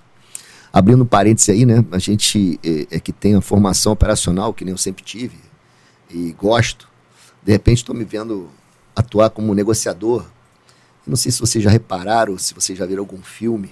Até esse seriado que está passando aí, o Negociador, na Netflix, você consegue ver nitidamente o conflito que é entre a parte da equipe de negociação com a equipe de a equipe tática, porque a tática é treinada, ela é preparada, ela quer trabalhar, ela quer invadir, ela quer fazer ação.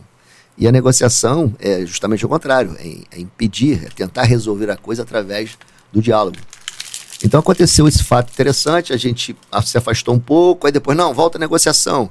Moral da história, o troço não durou um dia, quando foi no finalzinho da tarde, eles, eles se eles se prontificaram a se entregar, só não quiseram se entregar à noite, porque ia ter revista, aquilo tudo, né, com medo de, de sofrer qualquer represália. Então a gente combinou, resolveu, olha só. Então amanhã, 6 horas da manhã, amanheceu o dia, beleza, doutor, a gente sai e tal. Aí negociou, foi tranquila a negociação.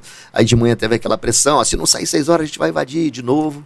Mas aí correu tudo bem, entendeu? Com relação a esse episódio, com relação a, a, a, a negociação e a rebelião, foi, foi praticamente tranquila, entendeu?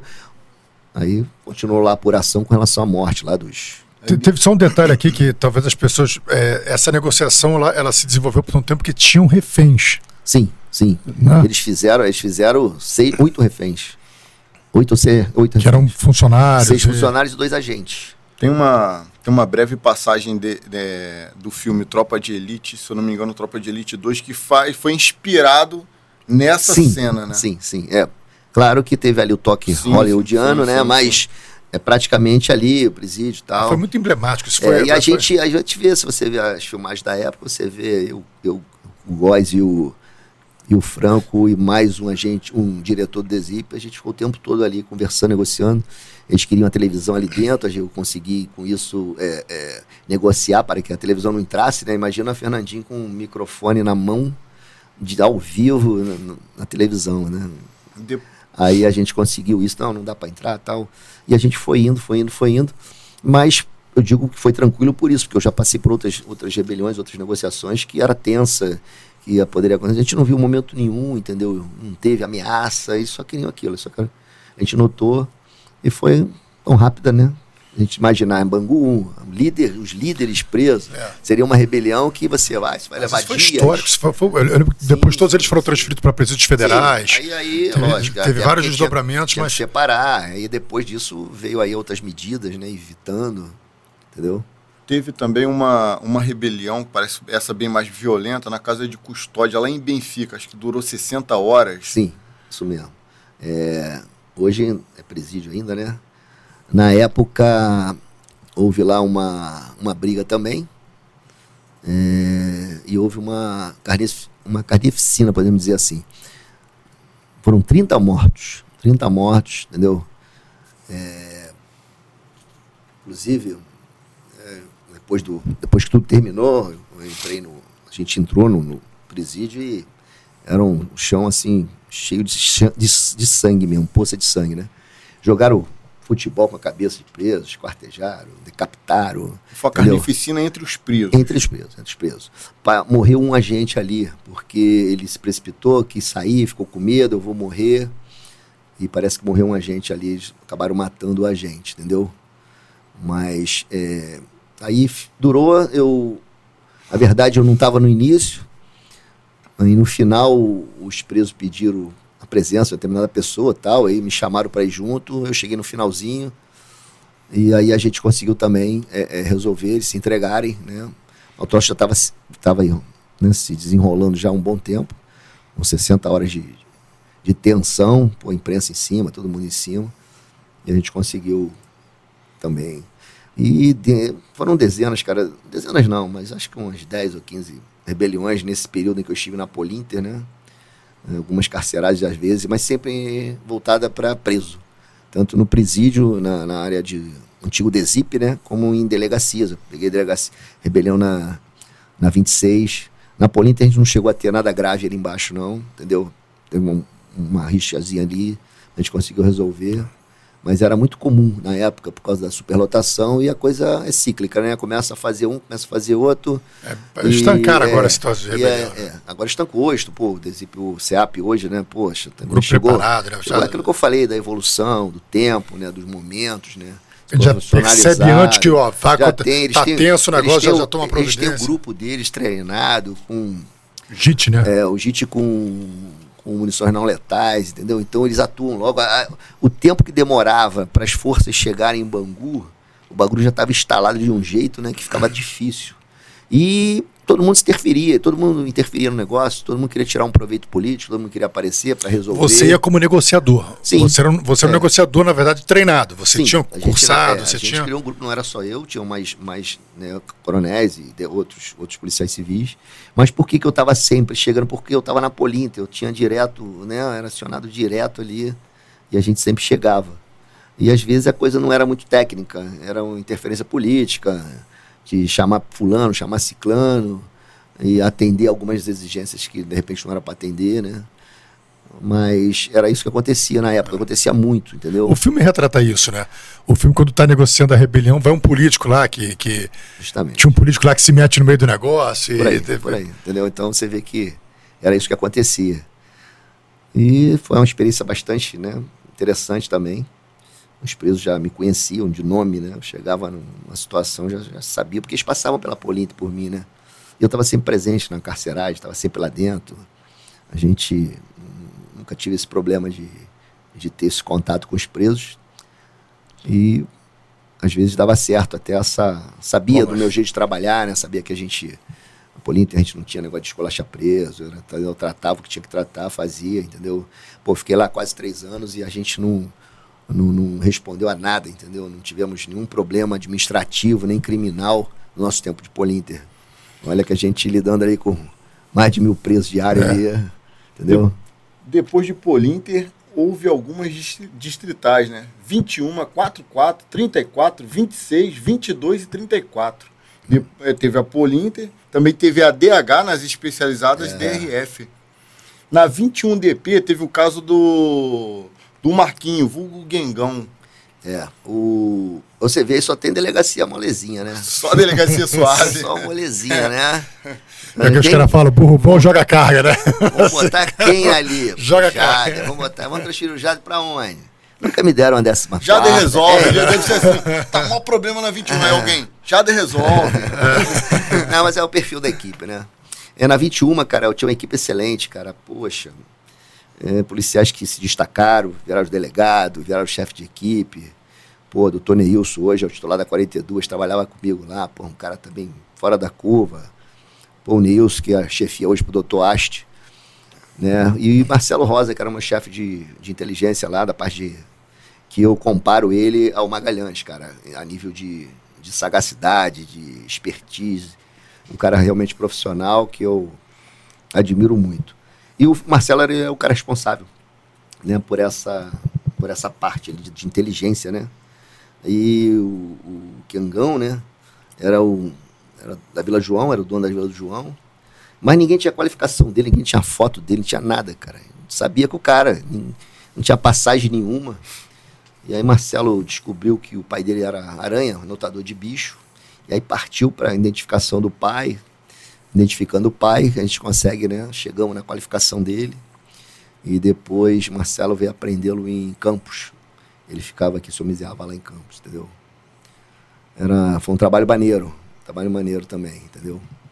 Inteligência, inteligência e ação. Ah, 21 né? vocês arrebentaram, que 21 é uma delegacia pesada. Era, Teve essa aqui também de 30 presos, Jacarepaguá. É tudo, tudo, todos esses, esses inquéritos que o Marcelo, que a gente fazia, cara, era, no final era 20, 15, 30 presos, entendeu? A gente ficava a quadrilha toda, trabalho bacana, e, pô, chegava lá em, juízo e geralmente às vezes caía sempre na, na vara da, da ilha, né? Porque é o fórum que cobria ali, Vila do João, aquela. Então o juiz, o promotor já conhecia a gente, o nosso trabalho, era, fluía bastante, entendeu? Uh, Esse do choque do gringo, você lembra? O choque e o gringo. Então, o choque e o gringo é, foi quando eu estava na Polinter. Né? Aí você era da Polinter já? Era na Polinter. Não, começou na Polinter, mas se desenrolou na 21 ou... Não, não, foi tudo na Polinter. O choque e o gringo foi na Polinter, foi preso na Rocinha lá. Ah, o da FARC lá, o... É, é, é. E ali aconteceu, é, aí, aí a gente na 21 a gente prendeu também emblemático... Marcelo, Marcélio? O Marcelo, o Marcelo, a gente. É, Quem era Marcelo? Marcelo, era, na verdade, cara, ele era, ele era dono do uma favela no Niterói. Mas ele ficava na Vila do João. Ele puxava bonde, entendeu? E a gente trabalhando na Vila do João, ele caiu no nosso trabalho. E aí Marcelo começou a dedicar em cima dele e a gente conseguiu é, prendê-lo. Prendê-lo. É, também, mandar de prisão uma, uma dezena lá, uma galera. Aí aconteceu um fato interessante que ele foi depois na ilha, como eu falei, as, as, as, os inquéritos dali eram distribuídos para a ilha, e teve um resgate na ilha. Inclusive, foi o, o estopim para que o fórum fosse desativado, né? As varas vieram para o fórum central, aliás, 40 vara, 41 se não me engano, e eles fecharam porque teve um resgate, parece que teve policial militar baleado, morto lá. E aí, quando a gente ouviu, deu no rádio, resgate tal, né, a gente, a linha 21, pertinho, atravessamos e fomos em apoio. A, tapou de polícia a ilha, fechou a ilha. E aí o. O. Marcelo, né? O, Marcelo. Marcelo conseguiu fugir e entrou numa mata, num, num, quartel da aeronáutica ali, que ali tem uma área perto do barbante ali. E a nossa equipe saiu atrás e acabou conseguindo é, alvejá-lo e ele reagiu e veio a falecer. Então a gente prendeu e depois a gente, é, no trabalho de sequência, acabou é, matando ele por conta de reação de uma agressão injusta dele lá. Se tivesse aceitado a prisão, a rendição, estaria... ele, não, é, ele não teria morrido. Mas é, foi um trabalho também maneiro, entendeu? Quer dizer, os trabalhos que, que, que o Marcelo fazia, cara, idêntico ao do trabalho de inteligência do Magalhães e outros policiais mais, né?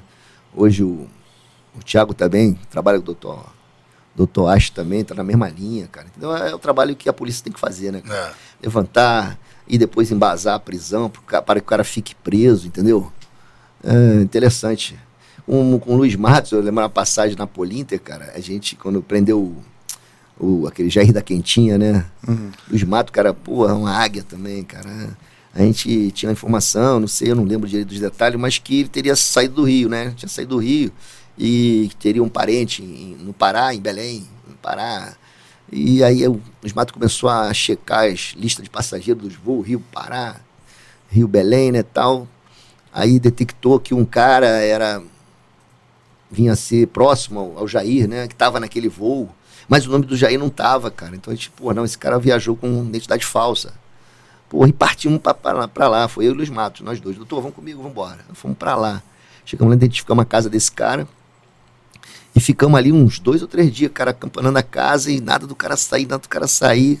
Aí, num determinado momento, porra, quem sai? O cara com o Jair, porra. Parou no posto, eu e Matos, tinha alugado o um carro, perdeu tal, pá. Aí levamos ele é, pro nosso hotel, ficou no nosso quarto, aí começa daqui, liga para cá, ele, não, não faz trás direto, não apresenta não aí, não sei o quê. Porque o cara acaba ficando com a cana lá, né? É. Eu não sei se foi o Acho que foi o Rimão contou um caso desse aí, que o cara acabou, foi o Magalhães mesmo, o cara acaba ficando com a cana, dizendo que foi ele que meteu a cana. Aí, determinação, traz ele sem, sem comunicar nada. Aí dormimos com ele no nosso quarto, no hotel, assim, no chão, nós ficamos no chão, eu, ele, eu, Coroa e eu, Jair, compramos uma passagem, a passagem foi providenciada, botamos no avião e saímos. Quando a gente desembarcou aqui, imprensa, foto, cara, malandro, daqui a pouco Tá o secretário de lá ligando pro secretário daqui. Porra, vocês vieram aqui, fizeram comandos aqui, porra, prenderam o cara, saíram com o cara sem falar, porra, deu um, deu um problema né, diplomática entre os, os governos.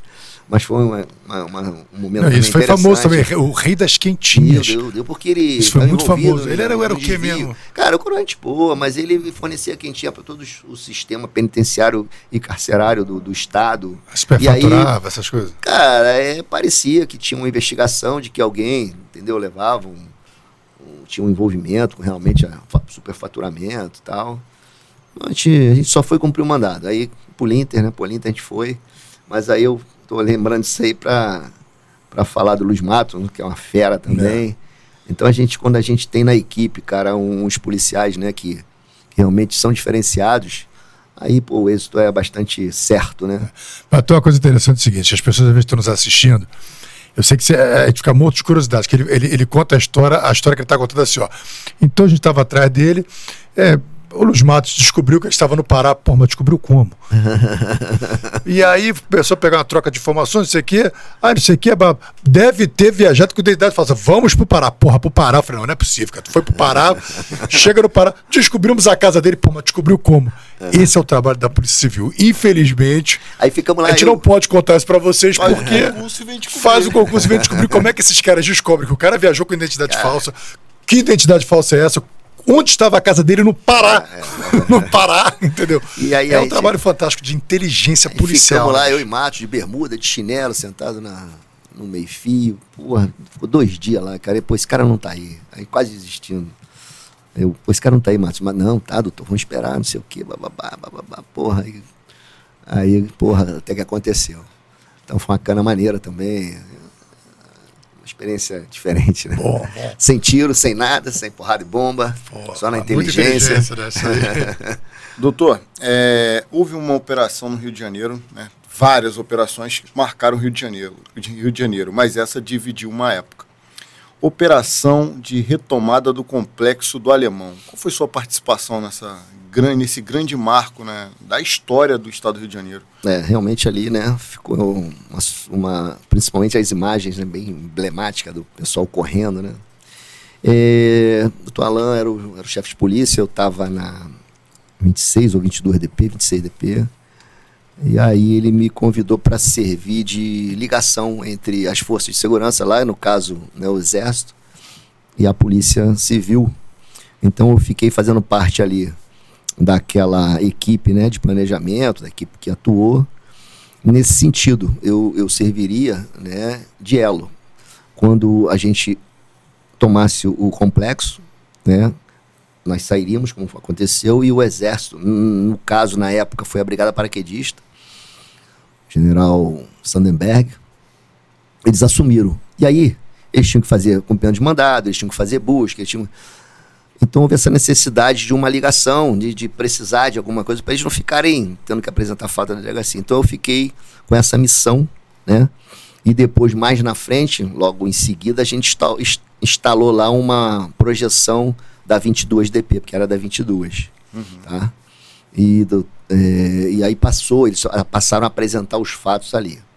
E no dia da, da, da operação eu participei, fui inclusive junto com uma equipe da Core, né?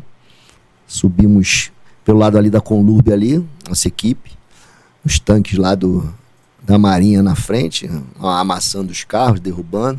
Aí nós desembarcamos. Eu fui junto no blindado deles.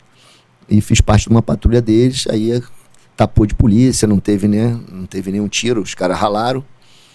E fizemos, ficamos ali batendo tudo, achando lá algumas coisas. Então essa foi a, a minha participação ali no dia, no fato.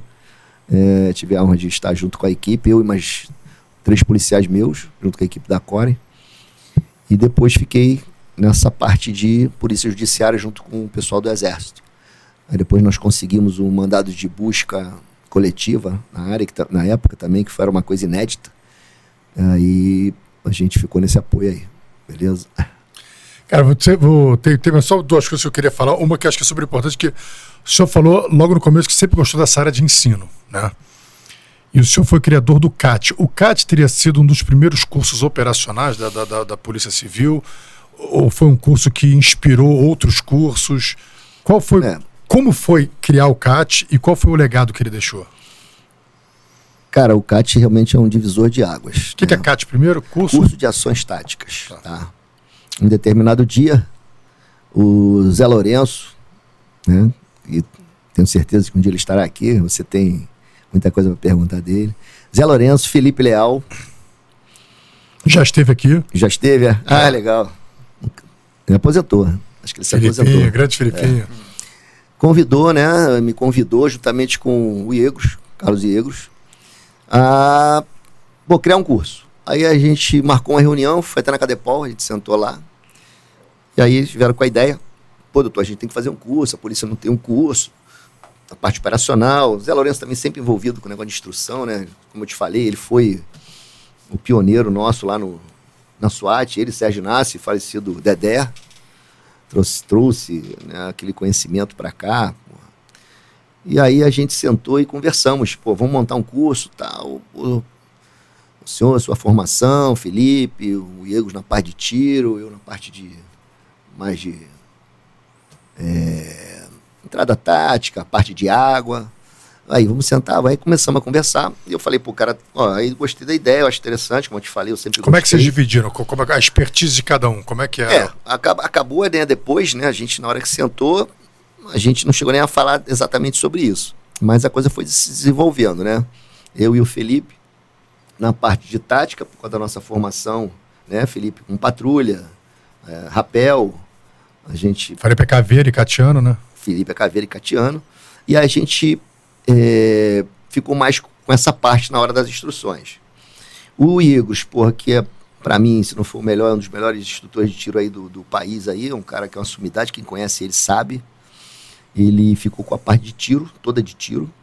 E o Zé ficou com a parte de entrada tática, de operações aéreas, de operações aquáticas, né, a parte de, de mar. Então a coisa ficou a princípio assim. O, pra tu ter uma ideia, cara, o CAT. É, aí, antes disso, aí comecei a botar no papel, né?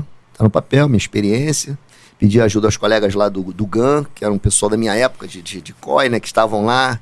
Tinha o um curso do GAN lá, do pessoal também. E aí a gente sentou e montamos lá o, o a estrutura, o organograma, montamos o, o programa do curso, carga horária, etc. E aí eu falei coisa, olha só, cara, a gente, porra, até topo fazer, mas a gente vai ter que fazer nos moldes que é um curso de operações especiais aí, né? Eu acho que a mística, né, do curso vai ter que ter. A gente vai ter que bancar algumas coisas, foge da cultura da Polícia Civil, né? A Polícia Civil até então acho que não tinha tido um curso é, com, essa, com essa mística, né? Teve cursos excelentes, cursos técnicos, mas voltado um pouco para mais o estilo SWAT, né? O curso que o pessoal fazia junto às forças militares, mas na instituição não tinha nada desse tipo, né? Onde o aluno perde o nome, perde a identidade, ganha um número, é, né? Cabeça raspada, não tem hora para só tem hora para entrar, não sabe que vai sair, não tem regra nenhuma, aquilo tudo que tem no curso de operações especiais. Então nós trouxemos isso, aí levamos o projeto ao doutor Álvaro Lins, que era o chefe, que me apoiou né, de pronto. Buscamos, junto com o diretor da Cadepol, inclusive um dos excelentes, um dos melhores diretores que nós tivemos, o Sérgio, Sérgio Caldas, tá? Não posso deixar de falar do doutor Sérgio, do doutor Celso Couto também, foi um excelente, mudou a, a Cadepol. E eu digo sempre, é, a Cadepol precisa sempre de ter um diretor ou uma diretora que dê importância, que goste e que valorize a parte operacional. Não adianta botar alguém lá que é pedagogo, que é pedagoga, que é professora, que não. Porque a essência da polícia, cara, tudo bem, nós somos uma essência, né? Uma polícia investigativa. Pô, mas a gente tem que ter a parte operacional, a gente tem que saber operar. É. Então, todos os diretores e diretoras que, por mim, para mim, no meu modo de ver, foram os melhores, sempre apoiaram a parte operacional. Então, a gente já tinha ali, né, um embrião. Faltava era botar em prática. Munição. Primeira coisa que a gente pensou, vai ter munição para o curso? Quantos alunos, quantos tiros? Para tu ter ideia, Rafa, acho que na história da polícia até então, hoje, eu acredito que o COT esteja perto disso, cada aluno estava dando em torno de 3.500 tiros, com quatro tipos de armas diferentes. Isso era uma coisa que é. não, não, não, não, há de, não, né? quem, quem conhece polícia sabe entendeu? Os, os alunos ficavam uma semana direto no tiro com provas e foi muito exigido, exigido nesse, nesse, nesse, nesse tópico aí. Então foi um dos carros-chefe do curso. A parte de patrulha, né, com o Felipe, pra caramba, entendeu? E tivemos tudo, tudo que você possa imaginar que tem num curso de operações especiais, né? Aí nós instituímos também o curso, dependia e tinha o TAF, até então não tinha uma coisa como é hoje, né? O TAF é, teve mais de 100 inscritos no primeiro CAT, é, aí passaram acho que 50 e poucos, aí os melhores classificados, né? Nós montamos a primeira turma. que mais? Ah, uma coisa também inédita que nunca teve na Polícia Civil, o policial ele ficava desligado da unidade dele, ele ficava no curso direto. Até então, todos os cursos da polícia é dando um jeitinho de assim, dia não, final de semana é. liberado para tirar o plantão. Então, essa foi uma coisa também, uma resistência que eu tive muito grande, mas tive o apoio do chefe de polícia. Falei, eu preciso que os caras, então, os delegados distritais, né? Oh, vai para fazer o curso, ah, se for, vai tomar bico. E o caramba, e nego peitando, e eu, você vê a história dos polícias, e a maioria, o 1, então, a maioria é garotada nova. Então a gente quebrou, quebrou esse paradigma do cara, né? O cara vai ficar à disposição do curso. Ele se apresentava e desligava da delegacia. Ele não ficava lotado na Cadepol, não, ficava desligado mesmo lá à disposição do curso. Aí a gente começou a, a conseguir a parte logística, né? Uma ônibus emprestado, caminhão. Aí eu levava eles né, nas instruções externas, levei eles é, no batalhão de FE para fazer a pista de pentatro militar, levei na pista de corda da brigada é, no bombeiro para fazer o salvamento em altura, para fazer aqueles exercícios. Então o curso, a gente tinha essas atividades externas, dependia de logística. Conseguimos na época lá, tinha aquele vale-refeição, né? Aquele que a gente tinha aquele ticket, né? a gente conseguiu em dobro para eles. Então o curso, cara, realmente ele mudou. Ele mudou dali para cá, as coisas começaram a evoluir. Nós fizemos mais seis edições. A procura depois ficou absurda, ficou todo mundo de tudo que é força estado pedindo vaga, né? A gente tem policial federal formado, a gente tem é, PRF, DESIP. Sabe quantos catianos existem? São cento e poucos. Cento e. Cara, me fugiu um número aqui. As placas, nós fizemos as placas, as placas estão lá na Cadepol. E a gente fez também, né? É como era feito, 01, 02, 03, 04, quer dizer, a gente chamava de raio, né? Porque o nosso era uma águia uma, um raio cortando a águia, nosso, nosso, nosso brevet. Fiz tudo também de forma né, que ficasse registrado direitinho, a heráldica do. Tudo com portaria, tudo publicado, porque era um defeito que a gente tinha também na polícia. O cara fazia um curso lá e aquilo se perdia, né? Porque não era informatizado, né? Daqui a pouco vinha um cara fazer um outro curso, o mesmo curso, só quanto nome, entendeu? E não dava sequência, sequência, né?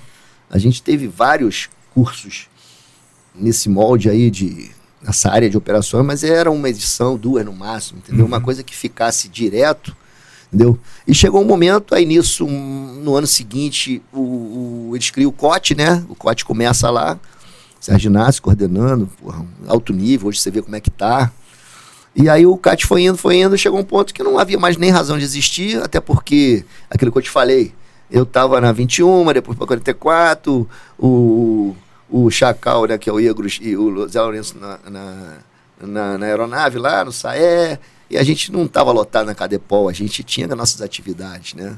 E a parte de logística. Voluntários mesmo, né? É voluntário, fazer porque a gente gostava. E o troço pegou legal, cara. E hoje a gente vê, você viu aí, nego entrando aí falando do CAT, realmente pô, é uma das, uma das coisas que eu fiz na, na minha carreira aí que me deixa muito orgulhoso. E os catianos têm muito orgulho de ser catiano. Já conheci alguns catianos. Eu fui catiano. É, só que eu não sabia. Eu sabia que era um curso. É, não. Que teve, mas eu não sabia que, Rapaz, foi, é, que foi algo pioneiro ali, foi, aqui dentro pioneiro da. Pioneiro e, e, realmente né, um divisor de água, marcou. A gente tinha colegas do BOP Caveira vindo fazer o curso do, do CAT. Cara, que é caçador de brevet, que a gente chama, né? Porra, principalmente por causa da parte de tiro, né? Que os caras sabiam. Então a gente teve oficiais da Brigada Paraquedistas, dois, dois alunos. Quer dizer, o troço começou, tomou uma, uma, divulgação, né? E a forma que, que eu, eu, fiquei coordenando os cursos, fiquei tomando conta da parte é, de inscrição, de tudo, a gente tentava aproveitar o máximo, ceder vagas, fazer o intercâmbio, né?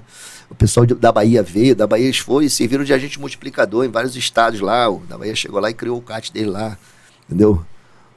Marco, porra, 28, parceiro, depois virou instrutor com a gente aqui.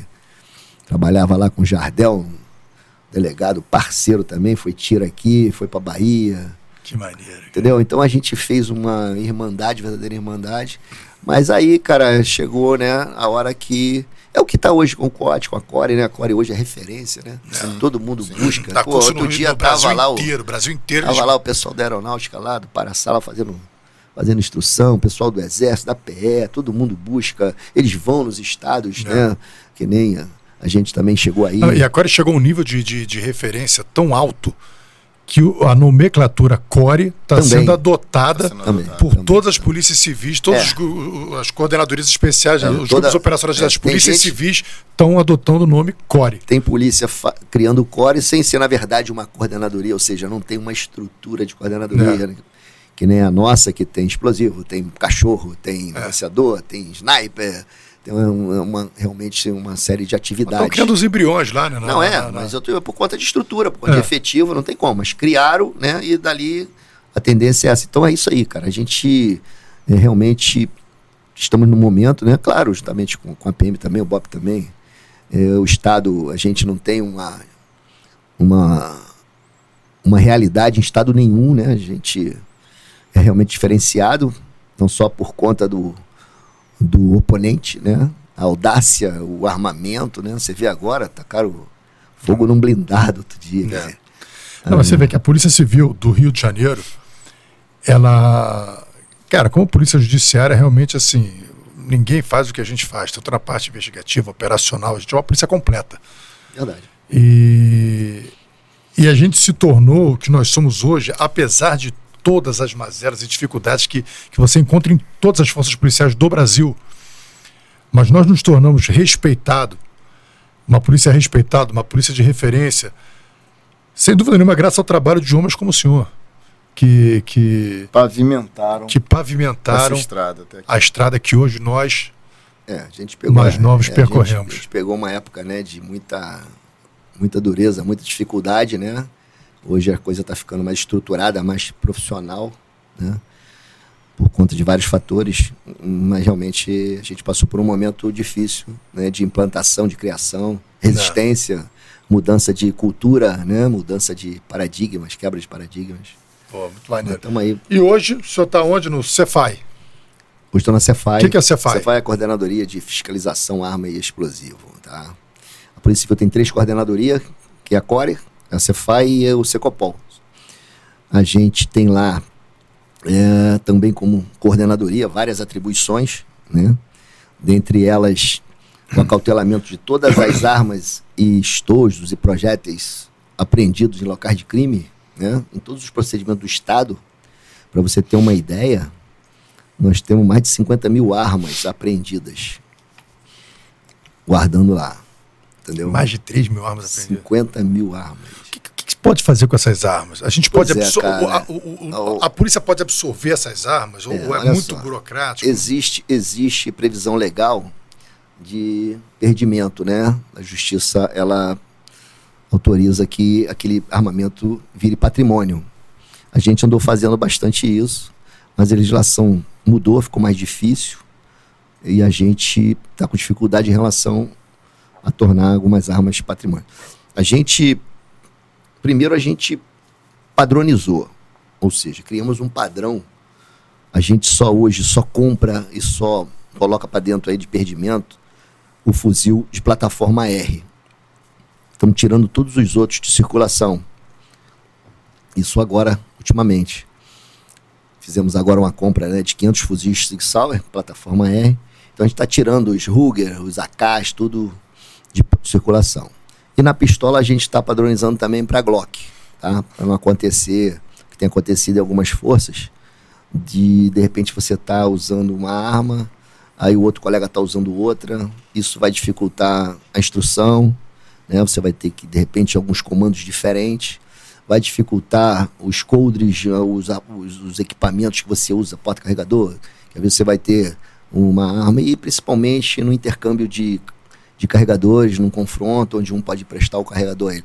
Então a gente está tá trabalhando nesse sentido, a gente está tá trabalhando nisso. Tem, existe uma comissão né, que é responsável pela elaboração das, dos estudos técnicos, na qual eu faço parte.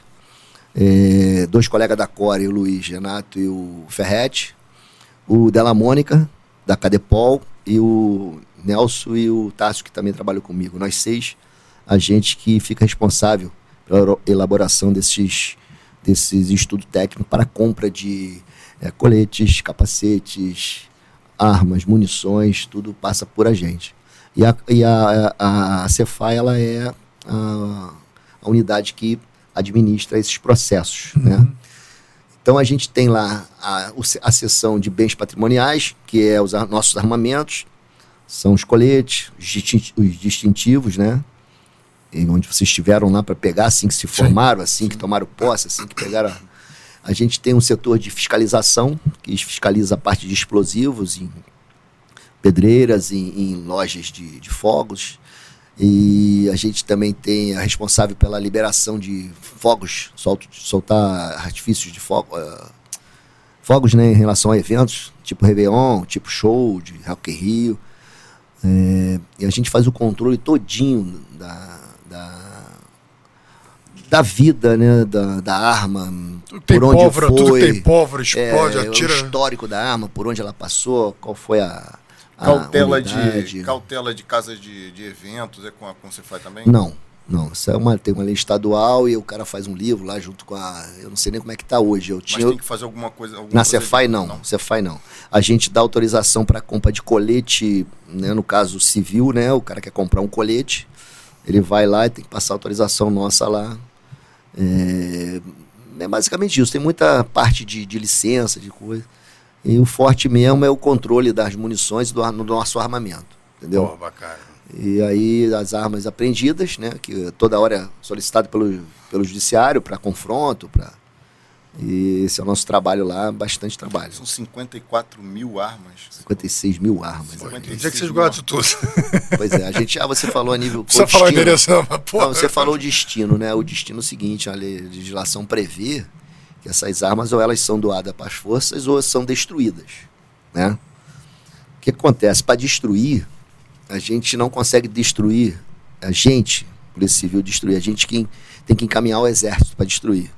E nós estamos com um problema sério, grave, porque o nosso espaço está tá acabando e o Exército ele não consegue né, atender a nossa demanda. Eu vou citar um exemplo dos últimos três meses que eu fiz essa, esse levantamento ontem. O Exército ele troca a comissão de destruição lá, que tem um nome lá, de três em três meses. Nesses três meses, eles destruíram. Nós conseguimos fazer com que eles destruíssem 100 armas. Três meses para destruir 100 armas. Sabe quantas armas entrou nesses três meses? Quantos? 1988. Tudo apreendida. Apreendida. Uma... Muitas armas entram, né, e saem, né? Por exemplo, as armas de policiais do, no confronto lá, Core, Bob, uhum. elas entram, vão para perícia e a gente devolve. Tem um número significativo. Mas armas apreendidas de tráfico de drogas, de etc., de, de confrontos, é bastante. Então, Três meses, 1.900 armas. 900 armas. Cara, esses últimos três meses. Agora não sei se precisar, né, o que, que era é, de policial ou não, mas passou pela gente. Então é um trabalho bastante criterioso, né, e, e importante, Uau. né? Só para você ter uma ideia, só fuzis e um único batalhão, tá? O 15º Batalhão de Polícia Militar, lá de Duque de Caxias. Até agora, né, de, do início do ano para cá, foram 48 fuzis apreendidos. Caramba. 48 fuzis. Que... Imagina a, a, a, arma de calibre menor. Não. Só um batalhão, né? Só um batalhão. Só um batalhão. Eu tenho os dados lá da, da apreensão de fuzis dos últimos, do último ano. Não me lembro aqui de cabeça. Mas é uma quantidade bastante grande. Romulo, eu queria só terminar. Tem algumas mensagens de alguns familiares aí do Jader, é? A família que está presente. Ai, pô, pessoal não vai Queria dormir, soltar não? a turma aí é. que até. Solta as últimas dormir, mensagens aí para a gente terminar o programa. Aí, ó, Solange Amaral. De novo? Mamãe não conseguiu mandar mensagem. Diz que tem muito orgulho de você. Valeu, e que te ama. Valeu. Muito bom. Guerreira. A Solange Amaral. Lulu cheia de orgulho do tio Jader. Roberta Teixeira Cis.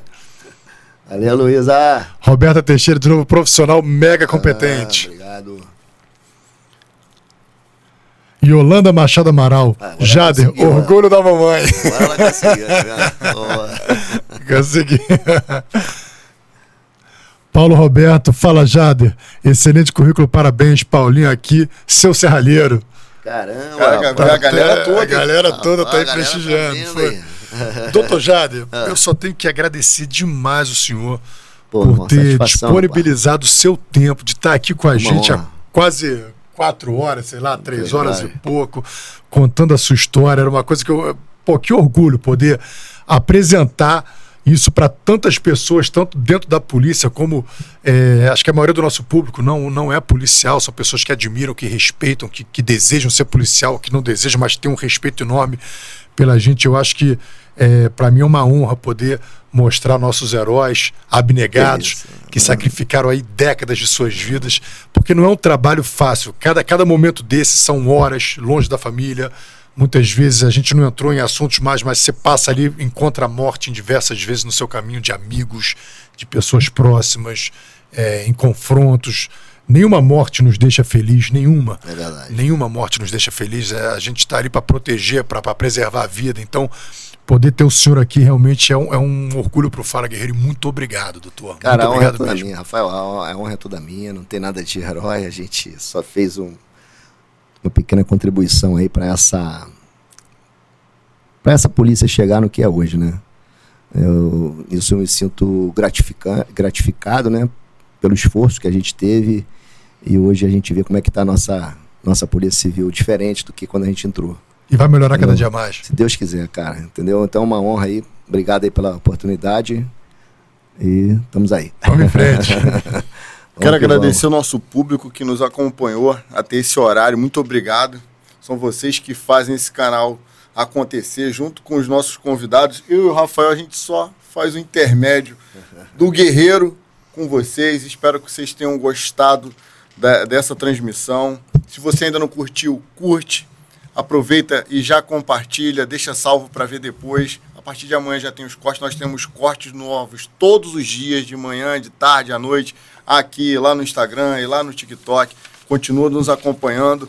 Doutor Jader, eu disse para o senhor em off e vou repetir. Talvez o senhor não tenha noção do quanto o senhor é referência nessa instituição e nas outras, né? Como o senhor mesmo disse, é, através do CAT, o senhor atingiu vários, várias outras forças amigas e a gente tem muito orgulho de ter o senhor aqui na mesa, de ter tido o senhor como professor na Cadepol e de ter o senhor como membro da Polícia Civil do Estado do Rio de Janeiro. O senhor é motivo de muito orgulho para a Obrigado, gente. obrigado, Eu tenho uma satisfação assim, além do normal, em tê-lo aqui com a gente. Muito obrigado pela sua participação. Obrigado, meu amigo, você.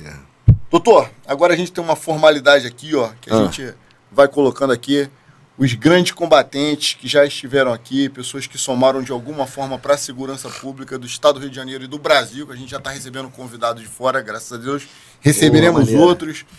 É, mês que vem a gente já tem o delegado Frederico lá do GOI, do Mato Grosso, que vai estar com a legal. gente no dia 7 de setembro, um dia muito emblemático. O cara vai vir no feriado para estar aqui conosco. Vem o doutor Vitor Becker, já no mês que vem também, que é delegado de Minas Gerais e está na Cadepol de delegado da Polícia Civil do Rio de Janeiro, porque ele é carioca e Eu sei quem é aluno lá. Foi, tá, Bom. tava lá com ele. vai estar conosco Boa também experiência também. mês, a- mês que vem com a gente. Então, doutor, Hum. isso aqui é a nossa caixa de guerreiros, né, que foi criado Ah, é? pela Artigães Félix. O senhor deixa a, tua- a sua mensagem para aquela câmera lá da lente nova da Carretel Mídia. Deposita a sua moeda aqui e brada. Fala, guerreiro! Pô, é minha foto, né? Maneira. Gente, obrigado aí pela, pela paciência aí. Espero ter alcançado aí o objetivo do programa, que é a gente tentar divulgar o máximo possível a nossa profissão, né? Que por muitos não, não são é, até reconhecidas, né? Obrigado aí por tudo. Fala, guerreiro! Bom,